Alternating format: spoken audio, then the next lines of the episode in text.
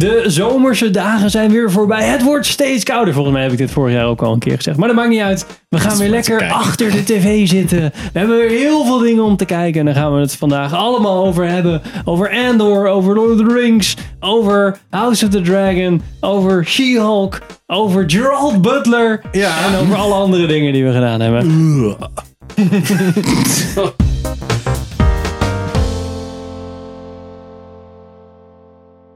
Welkom bij een nieuwe aflevering van Filmers. Ik ben Henk. Ik ben Richard. Ik ben Sander. Ik ben Pim. En we beginnen vandaag met de nieuwe Disney Plus serie Andor. Cassian Andor. Wouldn't you rather give it all at once to something real? De Andor serie is gemaakt door Tony Gilroy, die we wellicht ook kennen van de maker van Rogue One. De schrijver van, hè? Oh, schrijver, sorry. Garrett Edwards heeft hem... en de schrijver van de Bourne films. Zeker. Ja. En de regisseur van Bourne Legacy. Ja. Ja, oké. Moet er toch wel een kritische noot bij geven. Er komen uiteindelijk 24 afleveringen. En veel, 21. 2 seizoenen, toch? Twee seizoenen. Dan is het klaar. Maar nu krijgen we 12 seizoenen van afleveringen tussen de 12 seizoenen van 38 minuten en 50 minuten. Met Diego Luna, Talon Selgaard, Alex Ferns. Wat zijn die? Wie? Ferns. En anderen. Oh, nee, die moet je zeggen. Kom op, Henk, je kan het in één keer. Genevieve O'Reilly? Ja. Oké. En die andere? Adria Ariona? Ja. Die Bix speelt. En Pim. Pixar for kids. Yeah. De eerste 3 afleveringen. Waar gaat de serie ongeveer over? Het gaat over Cassian Andor. God, je raadt het niet. Ja, je verwacht het niet. Nee. Cassian Andor Bix. Andor. Nou, dan maar. De eerste 3 afleveringen. Wat ook wel eigenlijk een soort van mini-arc is al. Voordat de echte shit begint. En dan gaat het dus over hoe Cassian was voordat hij bij de rebellen ging. En waarvoor hij eigenlijk in die hele rompslomp terecht is gekomen. Ja. En hoe waarschijnlijk, maar dat hebben we dan nog niet gezien, hoe de rebellen ook een beetje meer rebels worden. Ja. Rebels worden. Ja. Sander, jij als in-house Star Wars groupie. Nou, dat is al lang niet meer zo. Zeker niet na Obi-Wan. Maar ik Star Wars cynicus.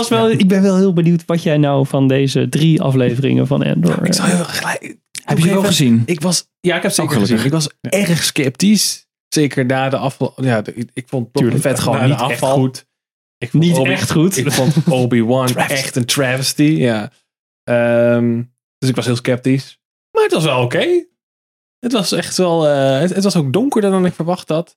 Werd zo waar in de eerste... Nou, dat is geen spoiler. Denk ik in de eerste 5 minuten of zo... werden er gewoon al mensen in cold blood neergeschoten. Echt point blank ook. Dat ik dacht van dat is wel... dat is eigenlijk Star Wars voor iemand... Ja, die prostitution de eerste 5 minuten. Ja, ook dat inderdaad. Maar die niet zeg maar onder de 12 is, weet je wel. En ik had ook gecheckt. Dat is ook 12 jaar en ouder. Wat volgens mij voor Star Wars best wel hoog is. Maar ik zat met Pim te kijken. Ik zei zelfs tegen hem van... ik verbaas me nog dat het 12 jaar en ouder is. En niet nog hoger, eerlijk gezegd. Ja. Nou, dus, dan waren er wel wat meer gratuitous close-ups geweest van die lezer die dat... Ja, oké. Ja, dat is wellicht waar. Ja, dat zou helemaal vet zijn. Maar... next time. Nee, maar ook qua verhaal en zo. Het voelt gewoon allemaal goed. En de production value is ook gewoon tof. Het is niet zo... Allemaal, dat is bij Boba Fett bijvoorbeeld heel erg. Dat het gewoon allemaal... beetje cheap en... We hebben die grote dome. We schieten gewoon alles in de dome. En dan hebben we gewoon... in een maand kunnen we alles schieten, weet je wel. En dan ziet het er allemaal gewoon hetzelfde uit. En dat had ik hier niet. Ja, dus dit... Ja. Ja. Je kan natuurlijk wel inventief zijn met de... Hoe heet dat? De volume. Nou, dat zullen ze ongetwijfeld hier ook gebruikt hebben. Nee, helemaal niet. Helemaal niet? Oké. Het is wel gezien dat fysieke sets waren. You go volume or you go home, zeg maar. Het is niet een beetje gebruik, blijkbaar. Misschien moet je er een ticket voor kopen of zo, maar... Wat is dat voor bullshit? En ze hadden heel erg zoiets van, we willen niet zo'n soort serie worden. Dus we gaan alleen maar practical. Oké, nou ja. Goede keuze wat mij betreft. Ja. Want ik dacht, in een spaceship of zo is misschien nog best wel oké om... Nee, oké. Nee. Nee, ja, ik had het wel heftig gezien hoor. Dat het echt fysieke sets zijn. Ja, nee, dat zeker. Maar ik dacht gewoon in een spaceship, als je naar buiten kijkt, is misschien wel lekker om de reflectie van... Nee... de sterren in je ogen te hebben of zo. Ja, precies. Dat is een beetje wat ze met... Dat Gravity hadden ze dat toch ook gedaan? Dat je zeg maar dan... Oblivion hadden ze volgens mij. Nou, maar daar gebruikten ze het voor de reflecties en zo. Dus ja, dan, want dat was een beetje het begin van de volume inderdaad. Volume. Ja, bij Oblivion was het toen dat ze wel om die toren waar ze woonden... dan hebben ze wel van die ledschermen gedaan en zo. Dat is ook een soort van volume. Maar dan niet motion tracked. Nee. Dat was echt puur voor outlighting. Ja. Maar dat was wel... Ik ben in ieder geval minder sceptisch. Ik ga hem zeker afkijken. Ja, je gaat in ieder geval aflevering 4 kijken. Ja, dat is waar. Ik heb er wel vertrouwen in. En dat is voor mij al een heel stuk meer dan ik gedacht had. En Pim, jij zat ernaast? Ja.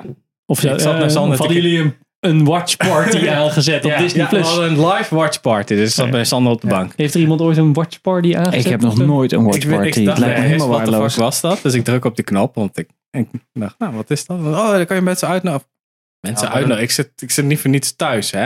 Ja, maar net als met corona. Toen krijg je elke service ineens zo'n samen kijken. Je moet wel allemaal alleen een abonnement hebben, anders werkt het niet. Dat is dan helemaal suf. Ik moet nu naar de wc, jongens. Ja, god, moeten we allemaal naar de wc? Oké, dan gaan we. Dan is het wel een soort van... Eén iemand controlt het, hè? Dus dan pauzeer je. Je kan niet eens met z'n allen. Je moet echt zo... Nee, alsjeblieft niet. Als iemand op pauze drukt, dan gaat bij iedereen op pauze. Ja, nee, dat snap ik. Dus het is niet zo dat je dan... dat ik tegen jou moet zeggen... Sander, ik moet naar de wc. Nee, we zitten nu in een belangrijk... Nee, maar dit stukje moet je even... Maar, even kijken, waar waren we? Oh ja, ik had hem ook gekeken. Ik zat ook zo... Ik was even sceptisch. Want, had je Boba Fett nog wel? Of had je Mandalorian? Ik had Boba Fett gezien tot aan die scooters. En toen dacht ik van, laat maar zitten. Ik was sowieso al niet zo blij met Boba Fett. Snap ik. Mandalorian, nieuwe seizoen niet gekeken. Oh, okay. Was met... Nee, is dat... Of is dat ervoor. Nee, dat is Boba Fett met Luke Skywalker, toch? Ja, dat was... maar eigenlijk is dat Boba eigenlijk Fett. Mandalorian. Maar eigenlijk is dat... Dat was heel raar. Er zaten gewoon eigenlijk 2 Mandalorian afleveringen tussendoor. Fucking random. Ja, oké. Niet gekeken. Obi-Wan niet gekeken. Al wat stukjes van gezien. Toen dacht ik, goede keuze geweest. En bij deze zat ik wel zo... fuck it, boeien. We hebben Last Seen Alive gezien. Veel erg kan het niet worden natuurlijk. Dus, en ik zat ook... dit is wel leuk. Maar ik weet niet of ik verder ga kijken of zo. Maar ik ben niet zo'n super... Nee. Ik vond het wel tof. Dus als je gewoon kan bewaren voor een keer langskomt, dan kijken we de rest. Dat vind ik niet erg. Ja. Maar... Nee, ik heb hem nog niet gekeken. Ja. Ik zit er niet echt om te springen op de volgende aflevering. Nee, maar ik vond het wel... Maar meer gewoon als niet Star Wars enthusiast denk jij, ik heb wel meer andere dingen te kijken. Ik vind alleen... Na een tijdje wordt het wel een beetje soort van... we zitten weer in die soort van... We moeten aanhaken op de originele trilogie, blablabla. Dus die tijdlijn de hele tijd. Daar ben ik wel een beetje klaar mee. En ik wil ook gewoon een keer de Imperial kant zien. Want het is niet zo dat iedereen soort van... we zijn super space nazi's. Ik ben super evil, bla bla bla. Mensen hebben ook dat ook gewoon als werk. Dus daar ben ik ook nu naar zo'n soort serie. Bouw ook gewoon pensioen op. Ja, precies. Dan moet je toch een keer... Dat je, net zoals de nazi's. Dan niet alle Duitsers waren nazi's. Sommige die waren gewoon soldaat. Dat wil ik dan wel zien. Dat lijkt me wel interessant. Zoals Finn. In, maar dan minder kut gedaan. Ja. Nou, dat zit in Rogue One natuurlijk ook. Finn is natuurlijk, die gaat gelijk weg daar. Dus je ziet niks van het leven daar. Het dagelijks leven van een... Ja, precies. Dat iemand het dagelijks leven, maar in ieder geval wel van een verhaal wat aan die kant de setting heeft. Ja, precies. Waar ook wat nuances in zitten en zo. Ja. Maar bij Finn was het echt zo van... ik ben stormtrooper. Nee, dan gaat een vriend van me dood. Oh nee, wat erg. En dan gaan ze al snappen. Oké, blaas hem op. Hij kan kapot. Ja, schiet die me dood. Boeien. Weet je wel. Dan was het opeens niet meer. Nee, het mag wel wat meer. Dat is het enige wat ik dacht. Maar verder zag ik. Ja. Nou, zag er wel goed uit. Goed verzorgd. Interessante personages. Voor zover ze ontwikkeld werden in 3 afleveringen. Maar, oké. Zeker. We've all done terrible things on behalf of the rebellion. Ja, ik ben wel een beetje kritisch. Maar, maar dat komt... ik ga het uitleggen. Er zijn 3 dingen... Richard heeft geen mening. Nee, ik heb erover nagedacht. Er zijn 3 dingen. Dat was A... het is vrij donker, vrij gritty, vrij regenachtig. En ik heb dat een beetje opgezocht, ligt er nou mij. En dat wat meningen op het internet opgezocht. En mensen zeiden, het lijkt een beetje op zo'n Brits... drama, weet je, regen, helemaal toestanden. Oké, die aansluiting snap ik. Toen ben ik Rogue One nog een keer gaan kijken, want ik denk, daar moet het allemaal op uitkomen. Dus dan snap je een beetje de lijn. Maar ik dacht van wat maakt Star Wars nou Star Wars?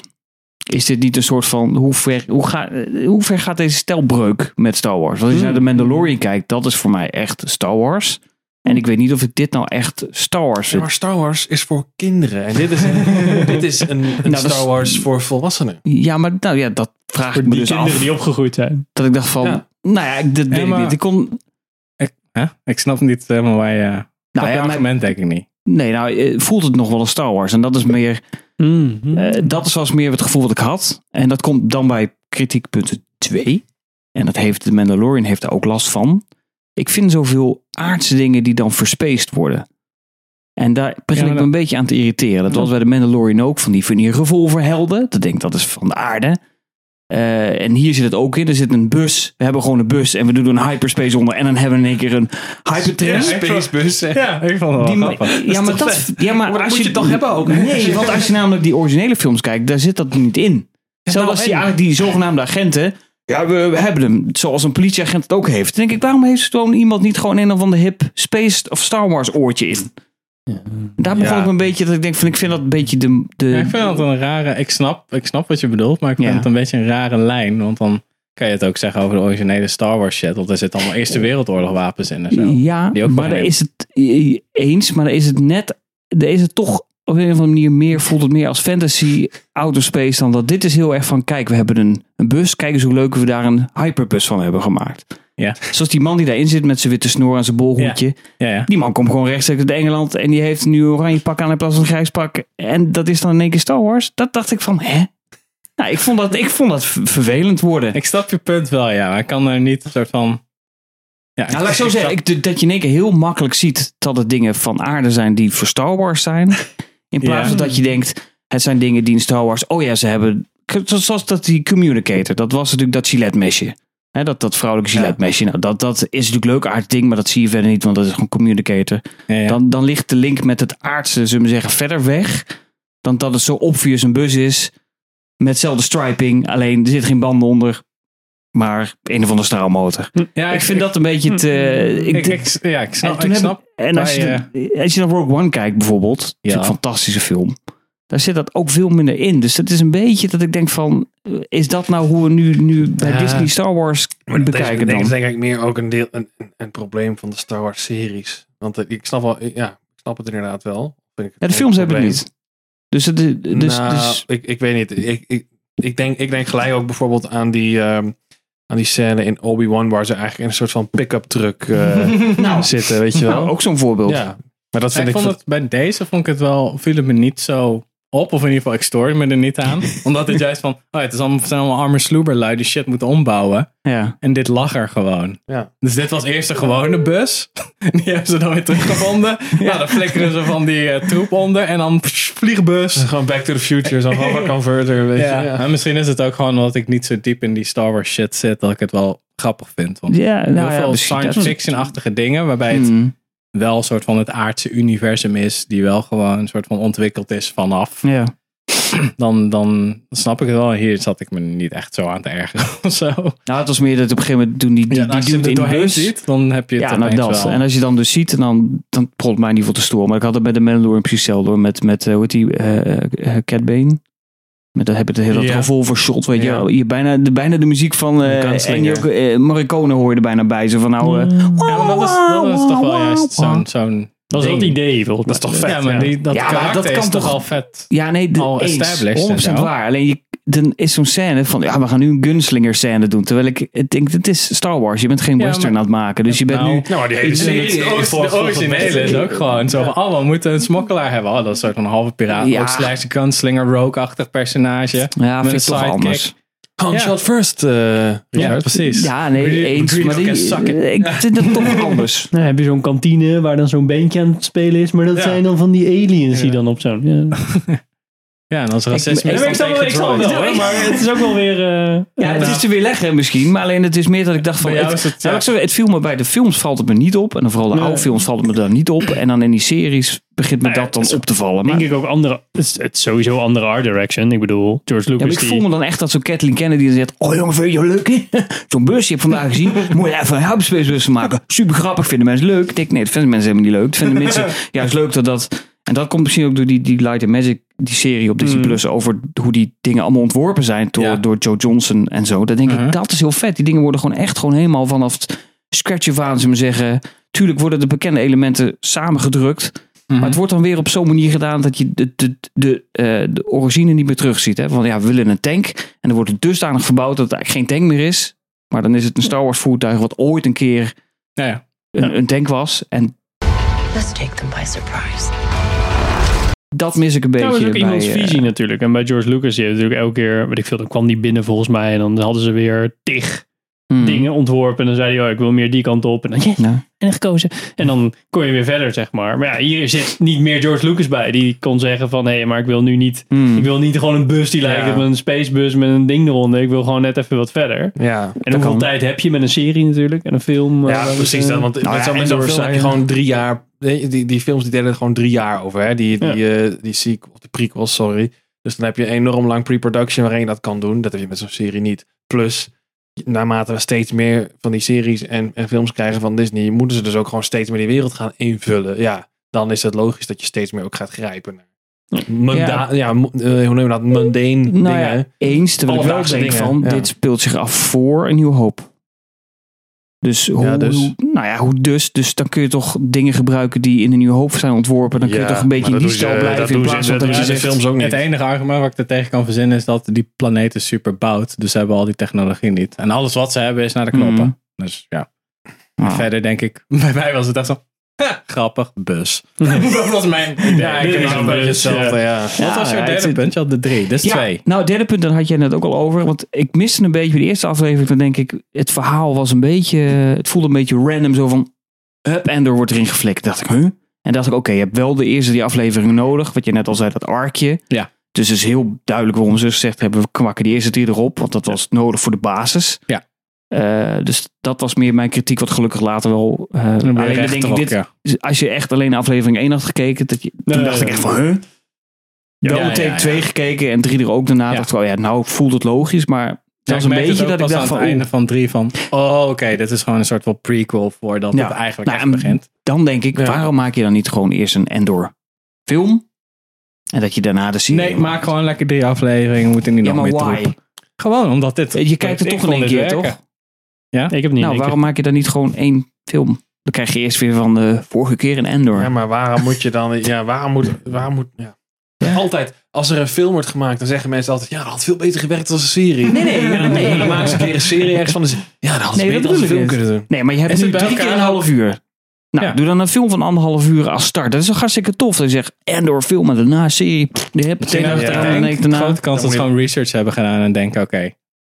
Mensen blijven misschien langer hangen als het gewoon een half uurtje is. Dan kijken ze het af. Dan gaan ze misschien beginnen aan de volgende. In plaats van een film waarbij ze zeggen na 10 minuten... niet zo zin om 1,5 uur. 1,5 uur? Dan moet ik hem pauzeren, bla bla. Ik kan ook gewoon een half uurtje kijken. En dan de volgende aflevering gewoon weer continue watching drukken. Of niet. Als je natuurlijk niet verder wil kijken dan. Ja, precies. Ja, dat kan. Ja, ik denk dat de opgave van mensen is... Dan, ik moet een film kijken. Serie. Als niks is, nou aflevering haak af. Ja, precies. Ik denk dat misschien is het dat gewoon. Maar ik vond het in ieder geval wel een... Ik had er niet zo'n probleem mee. Nee, nou, ik had... Raar dat het een beetje andersom is. Zo gaan die dingen, hè? Ja. Zwarte wit. Wit en zwart. Okay, dan draai ik al op. Oh. Maar, Henk, wat is jouw toevoeging dan? Mijn toevoeging? Ik vond het, denk ik, een van de... Ik denk dat ik het misschien wel een van de fijnste worldbuilding vond in Star Wars. Dat ik nu echt het idee had dat ik mensen in het Star Wars universum aan het werk zie of zo. En hun ding zie doen. En dat vind ik wel heel tof. Dat het voelde allemaal heel realistisch. En al die gemetselde boogjes in die stad. Waarvan ik dacht, jezus, heeft iemand allemaal lopen maken. Dat vond ik gewoon, het voelde allemaal in die junkyard die ze hadden. Waar ze dan dingen aan het slopen waren. En het voelde gewoon allemaal heel... Ja, echt zo van, hier gebeurt het, zeg maar. Hier gebeurt het nog. En dat was voor mij, nu voelde dat heel, zeg maar, de wat jij ook al zei met die naties, zeg maar, van het zijn een soort van naties, de Empire. En dat vond ik nu nog meer, dat je voelde, al die Amerikanen die snapten dat volgens mij niet, die legden die link in ieder geval niet, maar voor mij voelde het echt zo van, ja, maar straks heb je gewoon een soort van de bezetting en dan krijg je zeg maar de rebels, het verzet, zeg maar, wat er daar dan langzaam aan, maar dan wel met het gevaar dat één schakel in dat verzet, zeg maar, jou de kop kan kosten. En dat gevaar hebben we veel minder nog gehad in Star Wars. Omdat het allemaal een beetje zo van, oh ja, het is allemaal leuk, space, lasers, bla bla. Het is wel heel heroïsch natuurlijk, ja. Als dat de Resistance doet in de films, ja. Ja, en als je echt naar gewoon het verzet kijkt van ook in Nederland en dat soort dingen, dan is dat gewoon nou ja, zwart boek en dat soort films, zeg maar. Ja, ja. Ze maken het... Ja, ik vind het ook wel fijn dat ze het rommeliger maken. Want ik vond het altijd zo on the nose. Dat echt zo, hey, kijk, ja, hey, dat zijn de nazi's. Zij zijn slecht. Letterlijk zwart dragen en zo. Ja. En de rebellen letterlijk wit. Zo van, ja, oké, we snappen het. Maar nu is het wel wat meer ontwikkeld. Ja, en ik vind dat karakter heel vet. Die gast die gewoon te erg wil, zeg maar. Om gewoon... you won't let it go. Zelfs als de superior gewoon zegt van, ja... Ja, die gaan er weer problemen van maken. En dan, nee! En dat die Schotse gasten dan bij zit. Van, ja. Zo. En ook nog meeklappen als hij zo'n kut speech geeft. En zo. Ja, dat vind ik echt wel geniaal. Het is echt zo'n ware gelovige, ja.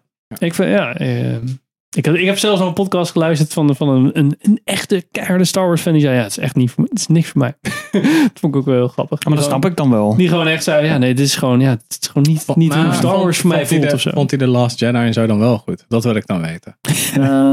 Dat weet ik niet meer of zij echt 7, 8, 9 ook... Maar dat is al Rogue One. Want die heb ik meteen ook even gekeken. Dat is dan natuurlijk ook een redelijk stelbreuk natuurlijk. Wel een geniale film. Nee, dat weet ik niet. Maar het is ook wat serieuzer en iedereen gaat natuurlijk dood. Ja. Dat is ook niet echt zo hardachtig. Top. Ja. Dus ja. Maar ik ben heel erg benieuwd. Ik vind het... Ja, ik zeg kijken. Super vette droid erin, weer. Ja, inderdaad. Die droid is vet. Ja. Stotterende droid. Ja. Ja, dat is wel, ja. Ik ben erg benieuwd wat hij gaat doen. En ik hoop dat hij de kwaliteit houdt die hij voor mij nu heeft. Mm. Dat hoop ik ook. There is an organized rebel effort. Drill down and get a hunt started. Oh, nu gaan we voor echte kwaliteit, of niet? Nu gaan we voor echte kwaliteit. Oké, gaan we nu verder met bumpertje.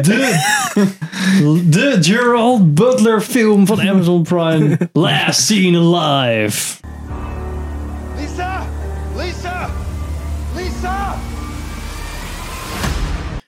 Last Seen Alive is een film van Brian Goodman, die ook de Black Butterfly in 2017 heeft gemaakt. Maar ook, ja, als acteur bekend als bla bla bla. Geschreven door ook de schrijver van Black Butterfly, Mark Friedman. En hij is natuurlijk met Gerard Butler, Jamie Alexander, heet zij zo? Mm-hmm. Wist ik nooit. Lady Sif kende ik nooit alleen maar gehoord. Uit Thor. Side character. Oh ja. Russell Hornsby, Ethan Empty. Dat is verkouden met een empty probleem. Empty. En hij is blijkbaar vanaf begin september op Prime. Ja. Oh. En Richard dacht, nou, pareltje. Zijn nou, er snel bij, Richard? Hey. Nou ja, ik dacht eerst zo, dus een Amazon Original. Toen kwam ik dacht dat hij blijkbaar hier toch een bios première gehad heeft. Maar waarschijnlijk voor een dag. Voor de Oscars? Ja, ergens in mei. Oh ja, tuurlijk. Oh, iemand had ongeluk zijn beamer op het raam gericht. En dat was te zien door meer dan 3 minuten. Het verbaasde mij, maar volgens mij heeft hij denk ik dan een week gedraaid of zo. Ik weet het niet. Man. Het was mij totale ontschoten eigenlijk. Ik had hem 1 keer voorbij zien komen op de Prime pagina. En ik zag hem echt zo en ik dacht... En toen ben ik verder gegaan. Oké.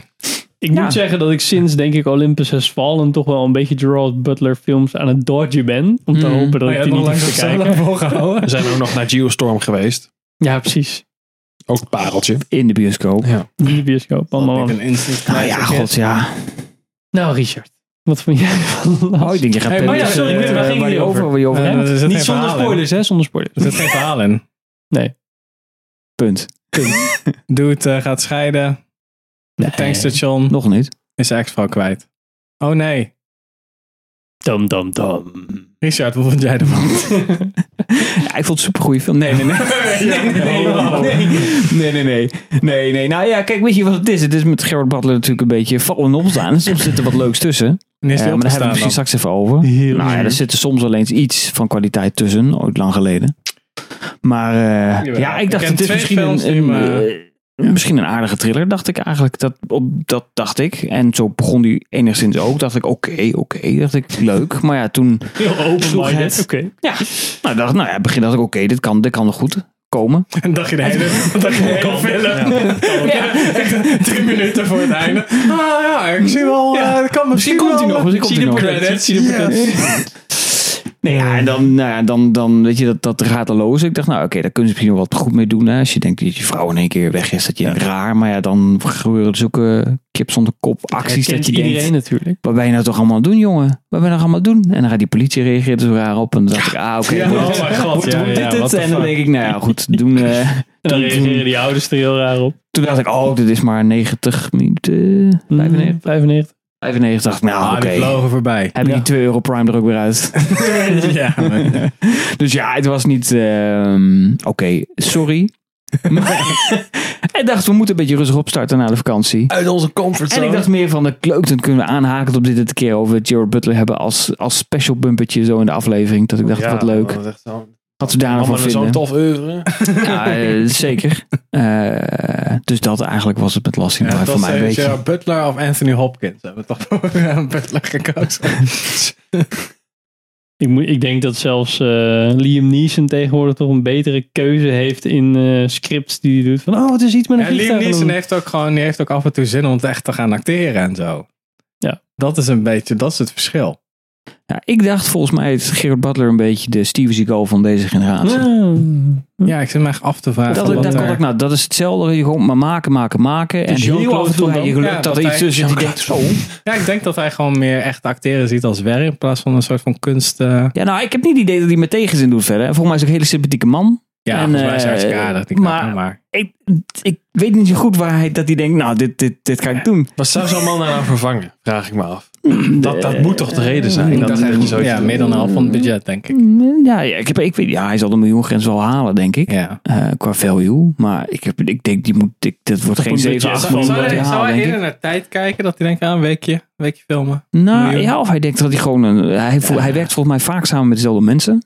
Dus als zo'n regisseur heeft eens een keer een script van hem geschreven. Zegt, we willen een eigen film maken. Dan zegt, weet je wat? Dan speel ik de hoofdrol wel. Dan kunnen we een beetje promo mee doen. Ik denk dat hij dat vooral hem drijft om sommige films te maken. Ja. Of hij heeft een schuld ergens. Kan ik me voorstellen. Hij heeft een schuld ergens. Hij heeft wel 3 huizen, geloof ik. Hij woont op 3 plekken. Dus misschien dat... Last Seen Alive Part 2. Misschien dat dat is... Ja, maar bij zeg maar, daar gaan we het straks nog over hebben. Maar eerst bij 300 dacht je nog wel van, hè? Ja, het is wel zeker. Een soort van, dat was nog wel, hij heeft er wel een soort van over. Kunst dan of zo. Ja, maar hij had er ook wel wat voor over. Ik zei van, dat doe je niet even, dat Spartaanse trainen en zo. Dus. Dat was zijn breakout rol, toch of niet? Dit wordt echt zo'n MTV special. Zijn breakout rol. Ja. Watch Mojo's clickbait video nummer 500. Volgens mij was het meer met Phantom of the Opera. Oh, dat was daarvoor toch? Volgens mij is dat een beetje... Toen kwam hij op de radar voor in ieder geval Scouts. Hij kwam eerst op de radar voor... Hij heeft toen een heel klein rolletje in Tomorrow Never Dies gespeeld. Die Bondfilm. En toen was het meer van, wordt hij dan de nieuwe Bond? Dat was het eigenlijk niet gelukt. Was hij was zoiets. Zo'n officer op die boot van Jonathan Pryce. En voor mij is hij 3-4 seconden in beeld. Was die de mazzel of niet? Nee, hij roept ook voor mij wat. Hij gewoon zo'n zeeman aan boord. Ik in 98, voor mij was het tweede rol of zo. Als piraat, als nergens nodig. Godverdomme, tot gaatje. Sixpack speciaal. Krijg ik ook een CGI sixpack onder je shirt? Ja, ik weet niet hoe dat allemaal werkt. Dat is 98, wat denk je zelf? Je slinger After Effects gewoon aan, gast. Gewoon met zo'n spuitbus een paar strepen trekken. Want dat is sixpack. Dat is scheren. Toch allemaal SD. Airbrush was dat toen, toch? Airbrush, ja, precies. I don't feel anything anymore. Maar goed, dat hebben we het misschien zo over. Maar ja, weet je, voor mij kunnen we gewoon zeggen dat dit gewoon helemaal kut was. Natuurlijk. Nee, dat is wel leuk. Ik snapte ook heel dat drugsverhaal. Er is één degelijk moment in waarbij ik bijna dacht van, deze wordt misschien nog soort van leuk om te kijken. Ja. En dat was toen hij zei van tegen die acteur die je kent van andere series. Dus ik wist dat hij een grote rol speelde in de film. Die gaat achter de tankstationhouder. Ja. Dat hij wel zo zei van, ja, die camera doet het niet. En dat hij naar buiten kwam en hij keek zo. Hé, die camera doet fucker al. En dat hij dan die gast meteen confronteert. Dat vond ik soort van... Oké, dan heb je niet zo'n beetje zo'n zwakkeling gast. Ik dacht meer, die camera doet het. Maar dat zegt toch nog niks of die dan opneemt. Nee, als er geen band of geen chip in zit, dan heeft het toch... Ja, precies. Maar ik vond het wel tof dat hij zei van... Hou je bek. Dat hij dat wegduwt. En dat ding meetrekt. Ja, en ik dacht van... Nou, dat is wel een soort van... Er kan iets gebeuren dat hij eigenlijk veel te ver gaat. En toen dacht ik inderdaad nog van, wordt het zo'n film dat hij denkt dat er wat gebeurt? Dus en iedereen eigenlijk zo zit van, ja vrouw, maar je hebt toch helemaal geen vrouw? Dat het echt zo psychologisch wordt. Dat die ouders ook zo zitten van... Ze is toch al 4 jaar geleden overleden. Ja, precies. Zoiets. Dat het echt gewoon veel te ver eigenlijk nog erger hebben. Nou, pas wel goed bij de titel dan. Last Seen Alive. Ja. We hebben nu gewoon in 5 minuten een beter plot. Ik zie een nieuwe rubriek. Ja, in plaats van, een vrouw, joink. Oh, dat was bij dingen natuurlijk. Bij Gone Girl. Oh ja, die moet ik nog zien. Ja, die kan ik zien. Ja, ben je dat zo? Nee, maar dan... Sixth Sense. Nee, maar dat doet ze alsof zij... Spoilers. Maar dat heb ik wel gezien. Dat is met Ben Affleck en Rosamund Pike, toch? Ja, dan doet ze alsof ze vermoord is door hem. Ja, nee, precies. Ja, maar wel zo'n soort van psychologisch dat hij even zo denkt van... Maar dat is toch... Ja, ik heb het helemaal niet gedaan. En dan precies. Dat hij genaaid wordt, zeg maar. Dat was nu eigenlijk niet echt. Dat was gewoon zo van, ik vond het heel raar dat hij dan... Eén ding. Ik vond het heel raar dat hij dan wegreed naar van de politieagent. Oké, blijf daar. Oké, ren nu naar die ouders toe. Maar kerel, je moet toch in ieder geval... Hè, als iemand weg is gelopen, moet je altijd blijven op de plek waar je... Ik vergeet, had hij nou een mobieltje of niet? Waarom had hij geen mobiel dan? Daar heeft hij mee gebeld. Dan zegt tot de agent van, joh, bel maar mobiel, ik ga even naar de schoonouders. Ja. Mee zo'n plotgat wat je dan vroeger heel makkelijk had, toen er nog geen mobiels waren, dan kon je natuurlijk elkaar niet bereiken. Ja, precies. Maar dan reed hij weg en dat was eigenlijk ook niet zo'n punt, want dan ging hij naar die ouders toe en die zeggen, what the fuck, we hebben eigenlijk hekel aan jou. Die waren ook helemaal niet onder de indruk dat hun dochter vermist was. Nee, precies. Het zal wel. Waarom die zoveelste Last Seen Alive prank, Gerard? Ik ben er wel een beetje fucking klaar mee, oké? En dan later komt hij terug dus allemaal, oké, politie, ja. Ja, dat was echt allemaal zo... Nee, maar die politieagent wel een goed karaktermomentje. Oh ja, nee, die ken ik wel. Nou, maar dit komt terug hoor. Nee. Nou, überhaupt dat begint dat hij helemaal in elkaar stomt in die auto. Daar begint die film ook mee. Ja. Ik denk, dat komt nog wel. Toen dacht ik wel terug. Okay. En dat was zo, hij was hem eerst heel rustig aan het bevragen. En later was hij op zo helemaal... Ik wist hier in 5 minuten. Wat is hier gebeurd? Het enige spannende aan de film... Dat spoil je eigenlijk gewoon in de eerste paar seconden. Dat ik dacht van, daar was ik dan nog wel benieuwd naar. Maar die gast, die regisseur, dacht van... Nee, het beste moet altijd vooraan. Maar dat is letterlijk de beste scène die we hebben. Dus. Nou, want het gekke was ook... Die acteur, die speelt het ook zo trill in die lipje. Dat je denkt, het is hem echt menens, weet je wel. Hij heeft echt een emotie. Je voelde die emotie. Dacht ik, dat zit goed. Het kan maar dat niks. Het heeft helemaal geen... Het is niet zijn zus of zo. Of hij heeft er geen relatie mee gehad. Ik dacht ook half dat die vent, dus die politieagent, soort van die de reden was waarom dat huwelijk niet meer liep, omdat zij dus lief was op hem, bla bla bla. En dat nog beter ook een helemaal. Doe dat dan. Dat had is optie 2 dit, hè? Bij elkaar. Dat hij denkt dat zij weg is en niemand gelooft, de politieagent doet mee, maar dat blijkt dan in het complot te zitten. Het is gewoon echt een serie-aflevering van. Die politieagent, misschien was dat ook wel een verhaalpunt, want die politieagent was echt super hostile tegenover onze Gerard. Ja. Toen hij zei van, mijn vrouw is vermist. Heb je haar misschien vermoord of zo? Dat was het eigenlijk, alleen dan met een omweg. En dat echt zo zit van... Ja, oké. Oh, dit is een scène waarop ik eigenlijk net een overdreven emotionele reactie geef, zodat de politie mij verdenkt. Dat zit ook in andere wel goede films. Ja. Dus dan doen we dat gewoon, toch? Ja, maar meestal zit daar wel een soort van iets aan vast. Ja. Ik denk dat ze... Ik weet niet wat het is. Misschien is een budgetreden. Dat ze een soort van een verhaal hadden. En toen dacht ik, inkt is ook duur. Maar kunnen we gewoon dit maken? Dan ontploft het. Oké, goed. Hebben we nog budget voor CG? Nee. Kut. Staat er op YouTube nog ergens explosie met een green screen? Dan pompen we dat wel in. Ja. Ja. Oké, niet meer. We het over het hebben. Wat vinden we wel goede Gerard Butler films? Ja. Nou, oké, dat is wel jongens. 300 vond je niet... Dat zou ik niet omschrijven als een goede film. Nee, het was een vermakelijke film, maar niet... Ja, oké. Nou, dat is denk ik wel de meest genoemswaardige film van de Gerard Butler. Law-Abiding Citizen ook nog wel. Dat heb ik niet gezien. Oh, die heb ik niet gezien. Met Jamie Foxx. Ja. Ja, alleen het einde vond ik vervelend, maar... Een gamer. Ja, met Michael C. Hall zit daarin. Gamer. Ja. Dan drinkt hij een fles wodka leeg en dan pist hij in de tank en dan kan hij nog een paar kilometer rijden. Dat zit in Gamer. Echt? Ja, dat is... Want dan komt hij tekort. Hoe kan ik dat memorabele moment uit die klassieke film al vergeten? Ja, dat is toch fantastisch. Dat je, drinkt hij dan en dan, ja, dan tankt hij die... Oh, tankt wow. die, nee, andersom. Ja, is hij de tank vol. Hij tankt ook de tank vol, ja. Ja. Dat is toch goed aan de tank. Terwijl als je dan denkt, ik kan op alcohol rijden, doe dan meteen die fles aan. Wil je iets zeggen over het... Nou ja, kijk, ik weet niet. Nou, weet je, dat is het gewoon het probleem met die man. Ik vind het een hele sympathieke man. En ik vind het, en op zich, als hij dan een goede film heeft, dan doet hij het ook best goed zijn best. Maar ik snap niet zo goed waarom hij niet zo kritisch is op wat hij kiest, wat hij mee in film. Of het interesseert hem gewoon gereed. Dat hij denkt, ik vind het gewoon leuk om in film te spelen. Denk ik ook. Die had toen ook echt maar die had natuurlijk een belastingprobleem. Dus ja, daarom denk ik ook dat onze Butler Bro misschien iets heeft wat hij niet gezegd heeft. Of het is wel hij heeft geen kinderen verder, dus hij heeft ook geen alimentatie. Dat denk je? Nee, dat heb ik opgezocht. Oké, ja, maar dat denk je dan. Jon Snow heeft. Nee, maar het is misschien... Het kan veel ernstiger zijn dat hij, net zoals wat Bruce Willis deed, om zoveel mogelijk geld binnen te haken voor zijn familie, dat hij niet meer kon acteren. Dat kan ook. Dat zou wel triest zijn. Dat ze een butler in kunnen huren als hij er niet meer is. 911, what's your emergency? I would like to report a missing person, my wife. Even tussendoor, wij zijn vorige week door de Han Hogeschool Arnhem-Nijmegen gevraagd om wat huiswerk te maken. We hebben de aflevering van Black Mirror Nosedive gekeken. En, wat hebben we daarmee gedaan, Richard? Daar hebben wij een podcast mee opgenomen op de Han met de studenten. En dat was superleuk. Heb je toevallig een fragmentje? Ja, we hebben een fragmentje. Nou, wat toevallig. Two stars? Wasn't a meaningful encounter.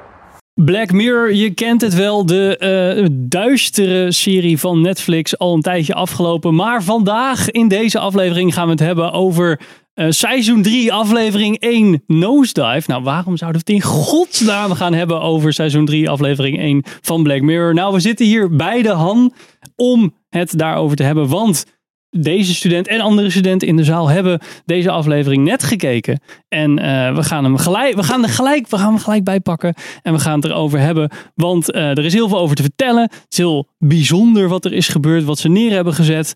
Maar het rammelt ook hier en daar. Dat is ook wel leuk. Daar wil ik het ook zeker over gaan hebben. Dus welkom bij een nieuwe aflevering van Filmers. Oké. Nou, we zijn los. Nou, we noemen meestal onze naam, dus Henk, Richard, en dan kun je even je naam noemen en dan krijg je een leuk tekstballonnetje erbij en dan komt het helemaal dik in orde. Welkom bij een nieuwe aflevering van Filmers. Ik ben Henk. Ik ben Richard. Ik ben Jari. Jari, welkom aan tafel. Dankjewel. Superleuk dat je er bent. Ja. We gaan het dus vandaag hebben over de Black Mirror aflevering Nosedive. Geregisseerd door Joe Wright. Wel bijzonder, want best wel groot. Zeker. Relatief grote naam, denk ik, voor zo'n serie. Die we natuurlijk kennen van bijvoorbeeld The Darkest Hour, Atonement, Pride and Prejudice. Maar daarbij moeten we wel vermelden dat dat eigenlijk allemaal wel films zijn.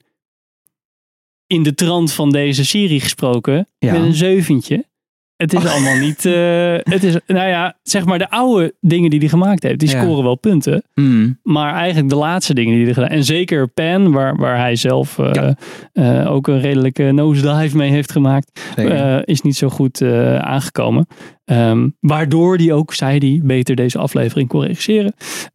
DOP vond ik wel interessant om deze keer te vermelden. Is Seamus McGarvey. En dus diegene die de plaatjes maakt. Of bedacht heeft. En ik weet niet waarom dat Belgisch moest. Die heeft ook Atonement gemaakt met Joe Wright. En Nocturnal Animals. Die was wel interessant. En The Accountant. Die was redelijk plat. Dat is wel grappig. En de schrijver van deze aflevering is Charlie Brooker. Dat is gewoon de co-showrunner van Black Mirror. Rashida Jones heeft veel geacteerd in Parks and Recreations. En heeft uiteindelijk Toy Story 4 geschreven. Wie kent hem niet? En Michael Schur is producer van The Good Place. En ook van Parks and Recreation. Waarvan die 18 afleveringen schreef. Nou, dat is natuurlijk een hele andere soort serie. Maar leuk dat ze het gedaan hebben. Deze aflevering van Black Mirror is met Bryce Dallas Howard voornamelijk.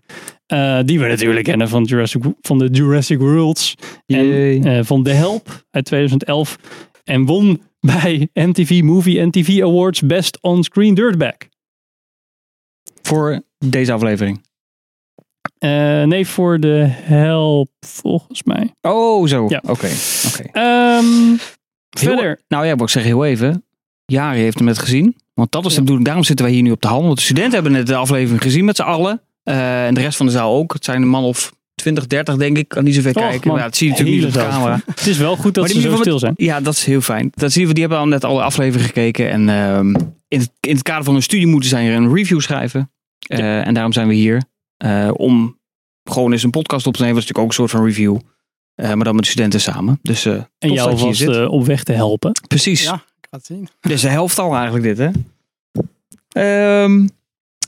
Ik ken de Black Mirror. Jij kent de Black Mirror wel, van Netflix. Of tenminste is wat, geloof ik, op Channel 4 geloof ik. Netflix heeft het laatste seizoen volgens mij overgenomen. Dus ik kende het niet, ik had het nooit gezien. Dus in het kader van deze hele, ons uitstapje, ben ik de aflevering gaan kijken. Ik had nog nooit een Black Mirror gezien. Kun jij uitleggen wat Black Mirror is? Ja, een beetje een soort dystopische serie. Dat is een beetje het idee. Dus, altijd ellende.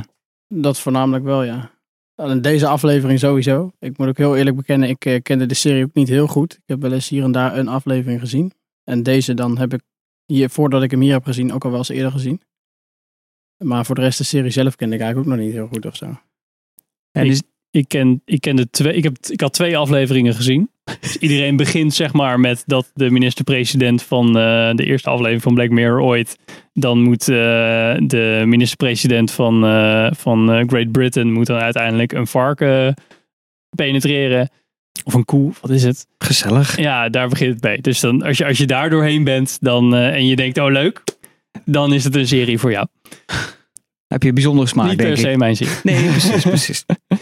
Is dat trouwens een thema voor op school? Wat dat allemaal? Ook series, want jullie hadden meer titels om uit te kiezen. World of Tomorrow. Allemaal dystopieën. Social Dilemma, Great Hack. Dat is allemaal dystopie. Dat draait het allemaal. Ja. Alright. Waarom heb je voor deze gekozen?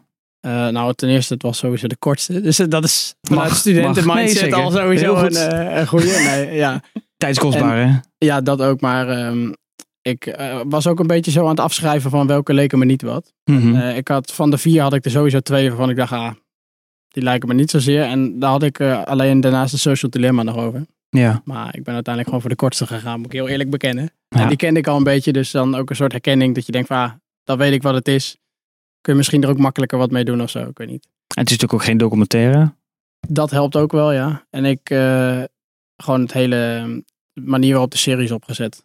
Ja. Staat me ook wel aan of zo. Ja. Heel tof. Ik zit wel constant een beetje met een soort gevoel van waar zit ik nou eigenlijk naar te kijken bij deze hele serie. Iedere aflevering is weer compleet wat anders. Ja, dat wel. Ja. Zoals jij net vertelde met je. Ja, het is volgens mij wel met een technologische invalshoek. Ja, het is wel een beetje futuristisch-achtig ingestoken. Okay. Zeg maar, ja. En wat als technologie, zeg maar, de leuke technologie die we hebben, de verkeerde de overhand neemt, afslag neemt. Of, ja. Nou ja, de verkeerde afslag neemt het zeker, in Nosedive. Ja. Maar ik moet er nog vertellen wat over gaat, Henk. Niemand weet volgens mij waar deze aflevering over gaat. Oh ja, dat is wel een goeie. Wil jij hem even een beetje? Ja, dat was gewoon voor. Nou, volgens mij is het meer van eigenlijk wat gebeurt er als social media ons leven beheerst. Oftewel, hoe beter je gedraagt, hoe meer punten je krijgt en daardoor meer privileges hebt. Je hebt echt een soort rating een beetje, van tot en met 5 sterren kun je ratings krijgen. En het gaat echt tot zover. Als je bijvoorbeeld onder de 3 komt, dan mag je ergens niet meer naar binnen. Nee. En zo kan iedereen elkaar ratings geven. Dus, het is gewoon het systeem wat er nu in China is. Eigenlijk wel. Het bestaat al. Waar je zelfs als je een lage social rating hebt, niet meer met de trein kan. Dus waarschijnlijk ook niet meer je familie kan zien. Dus waarschijnlijk ook niet meer een hoge rating kan scoren. Nee, dat... Blijkbaar is dat niet zo futuristisch als wij zouden denken. Maar inderdaad, in een nutshell, je kan heel makkelijk 5 sterren en 1 sterren aan mensen geven. Mm. En als je boven de 4 komt, dan heb je al privileges. Als je boven de 4,5 superveel status. Ja. En onze hoofdkarakter heeft al wat problemen met haar zelfbeeld. En komt dan in een nosedive terecht qua punten, waardoor er allemaal dingen met haar leven gebeuren. Als je de hele aflevering wil kijken, seizoen 3, aflevering 1. Precies. In het kort, wat vond jij ervan? Nou, ik denk laat Jari de spits afbijten, want dat is zijn opdracht, toch? Ja, dat is waar. Nou, ja, dat is flauw om het je natuurlijk zo over het blok te zetten. Maar als je denkt van, als ik het nou in 1 zin moet omschrijven of 2... Ja, echt wel. Ik weet niet of ik mag schelden, maar... Niet natuurlijk van ons, maar van ons wel. Ik zat er wel een beetje met een what the fuck gevoel na te kijken de hele tijd natuurlijk. Want het is wel... het zit zo ver buiten het beeld wat we hier misschien in Europa een beetje kunnen denken. Want het is een dystopie. Het is ongelooflijk om naar te kijken. Dat een beetje. Het echt de hele tijd van, was ik nou eigenlijk naar te kijken? Ja, voelde het niet realistisch? Bedoel je, voelde het niet realistisch? Echt heel onrealistisch inderdaad, op die manier. Omdat je merkt ook gewoon, daar zit misschien dan wel weer een soort realistisch beeld in of zo. Maar mensen die gaan zich ook anders gedragen. Daardoor iedereen wil maar die hoge rating hebben. En daardoor een beetje, ze laten niet echt hunzelf zien, maar meer de beste delen van hunzelf proberen te laten zien of zo. Dat was een beetje wat mij heel erg interesseerde aan de aflevering.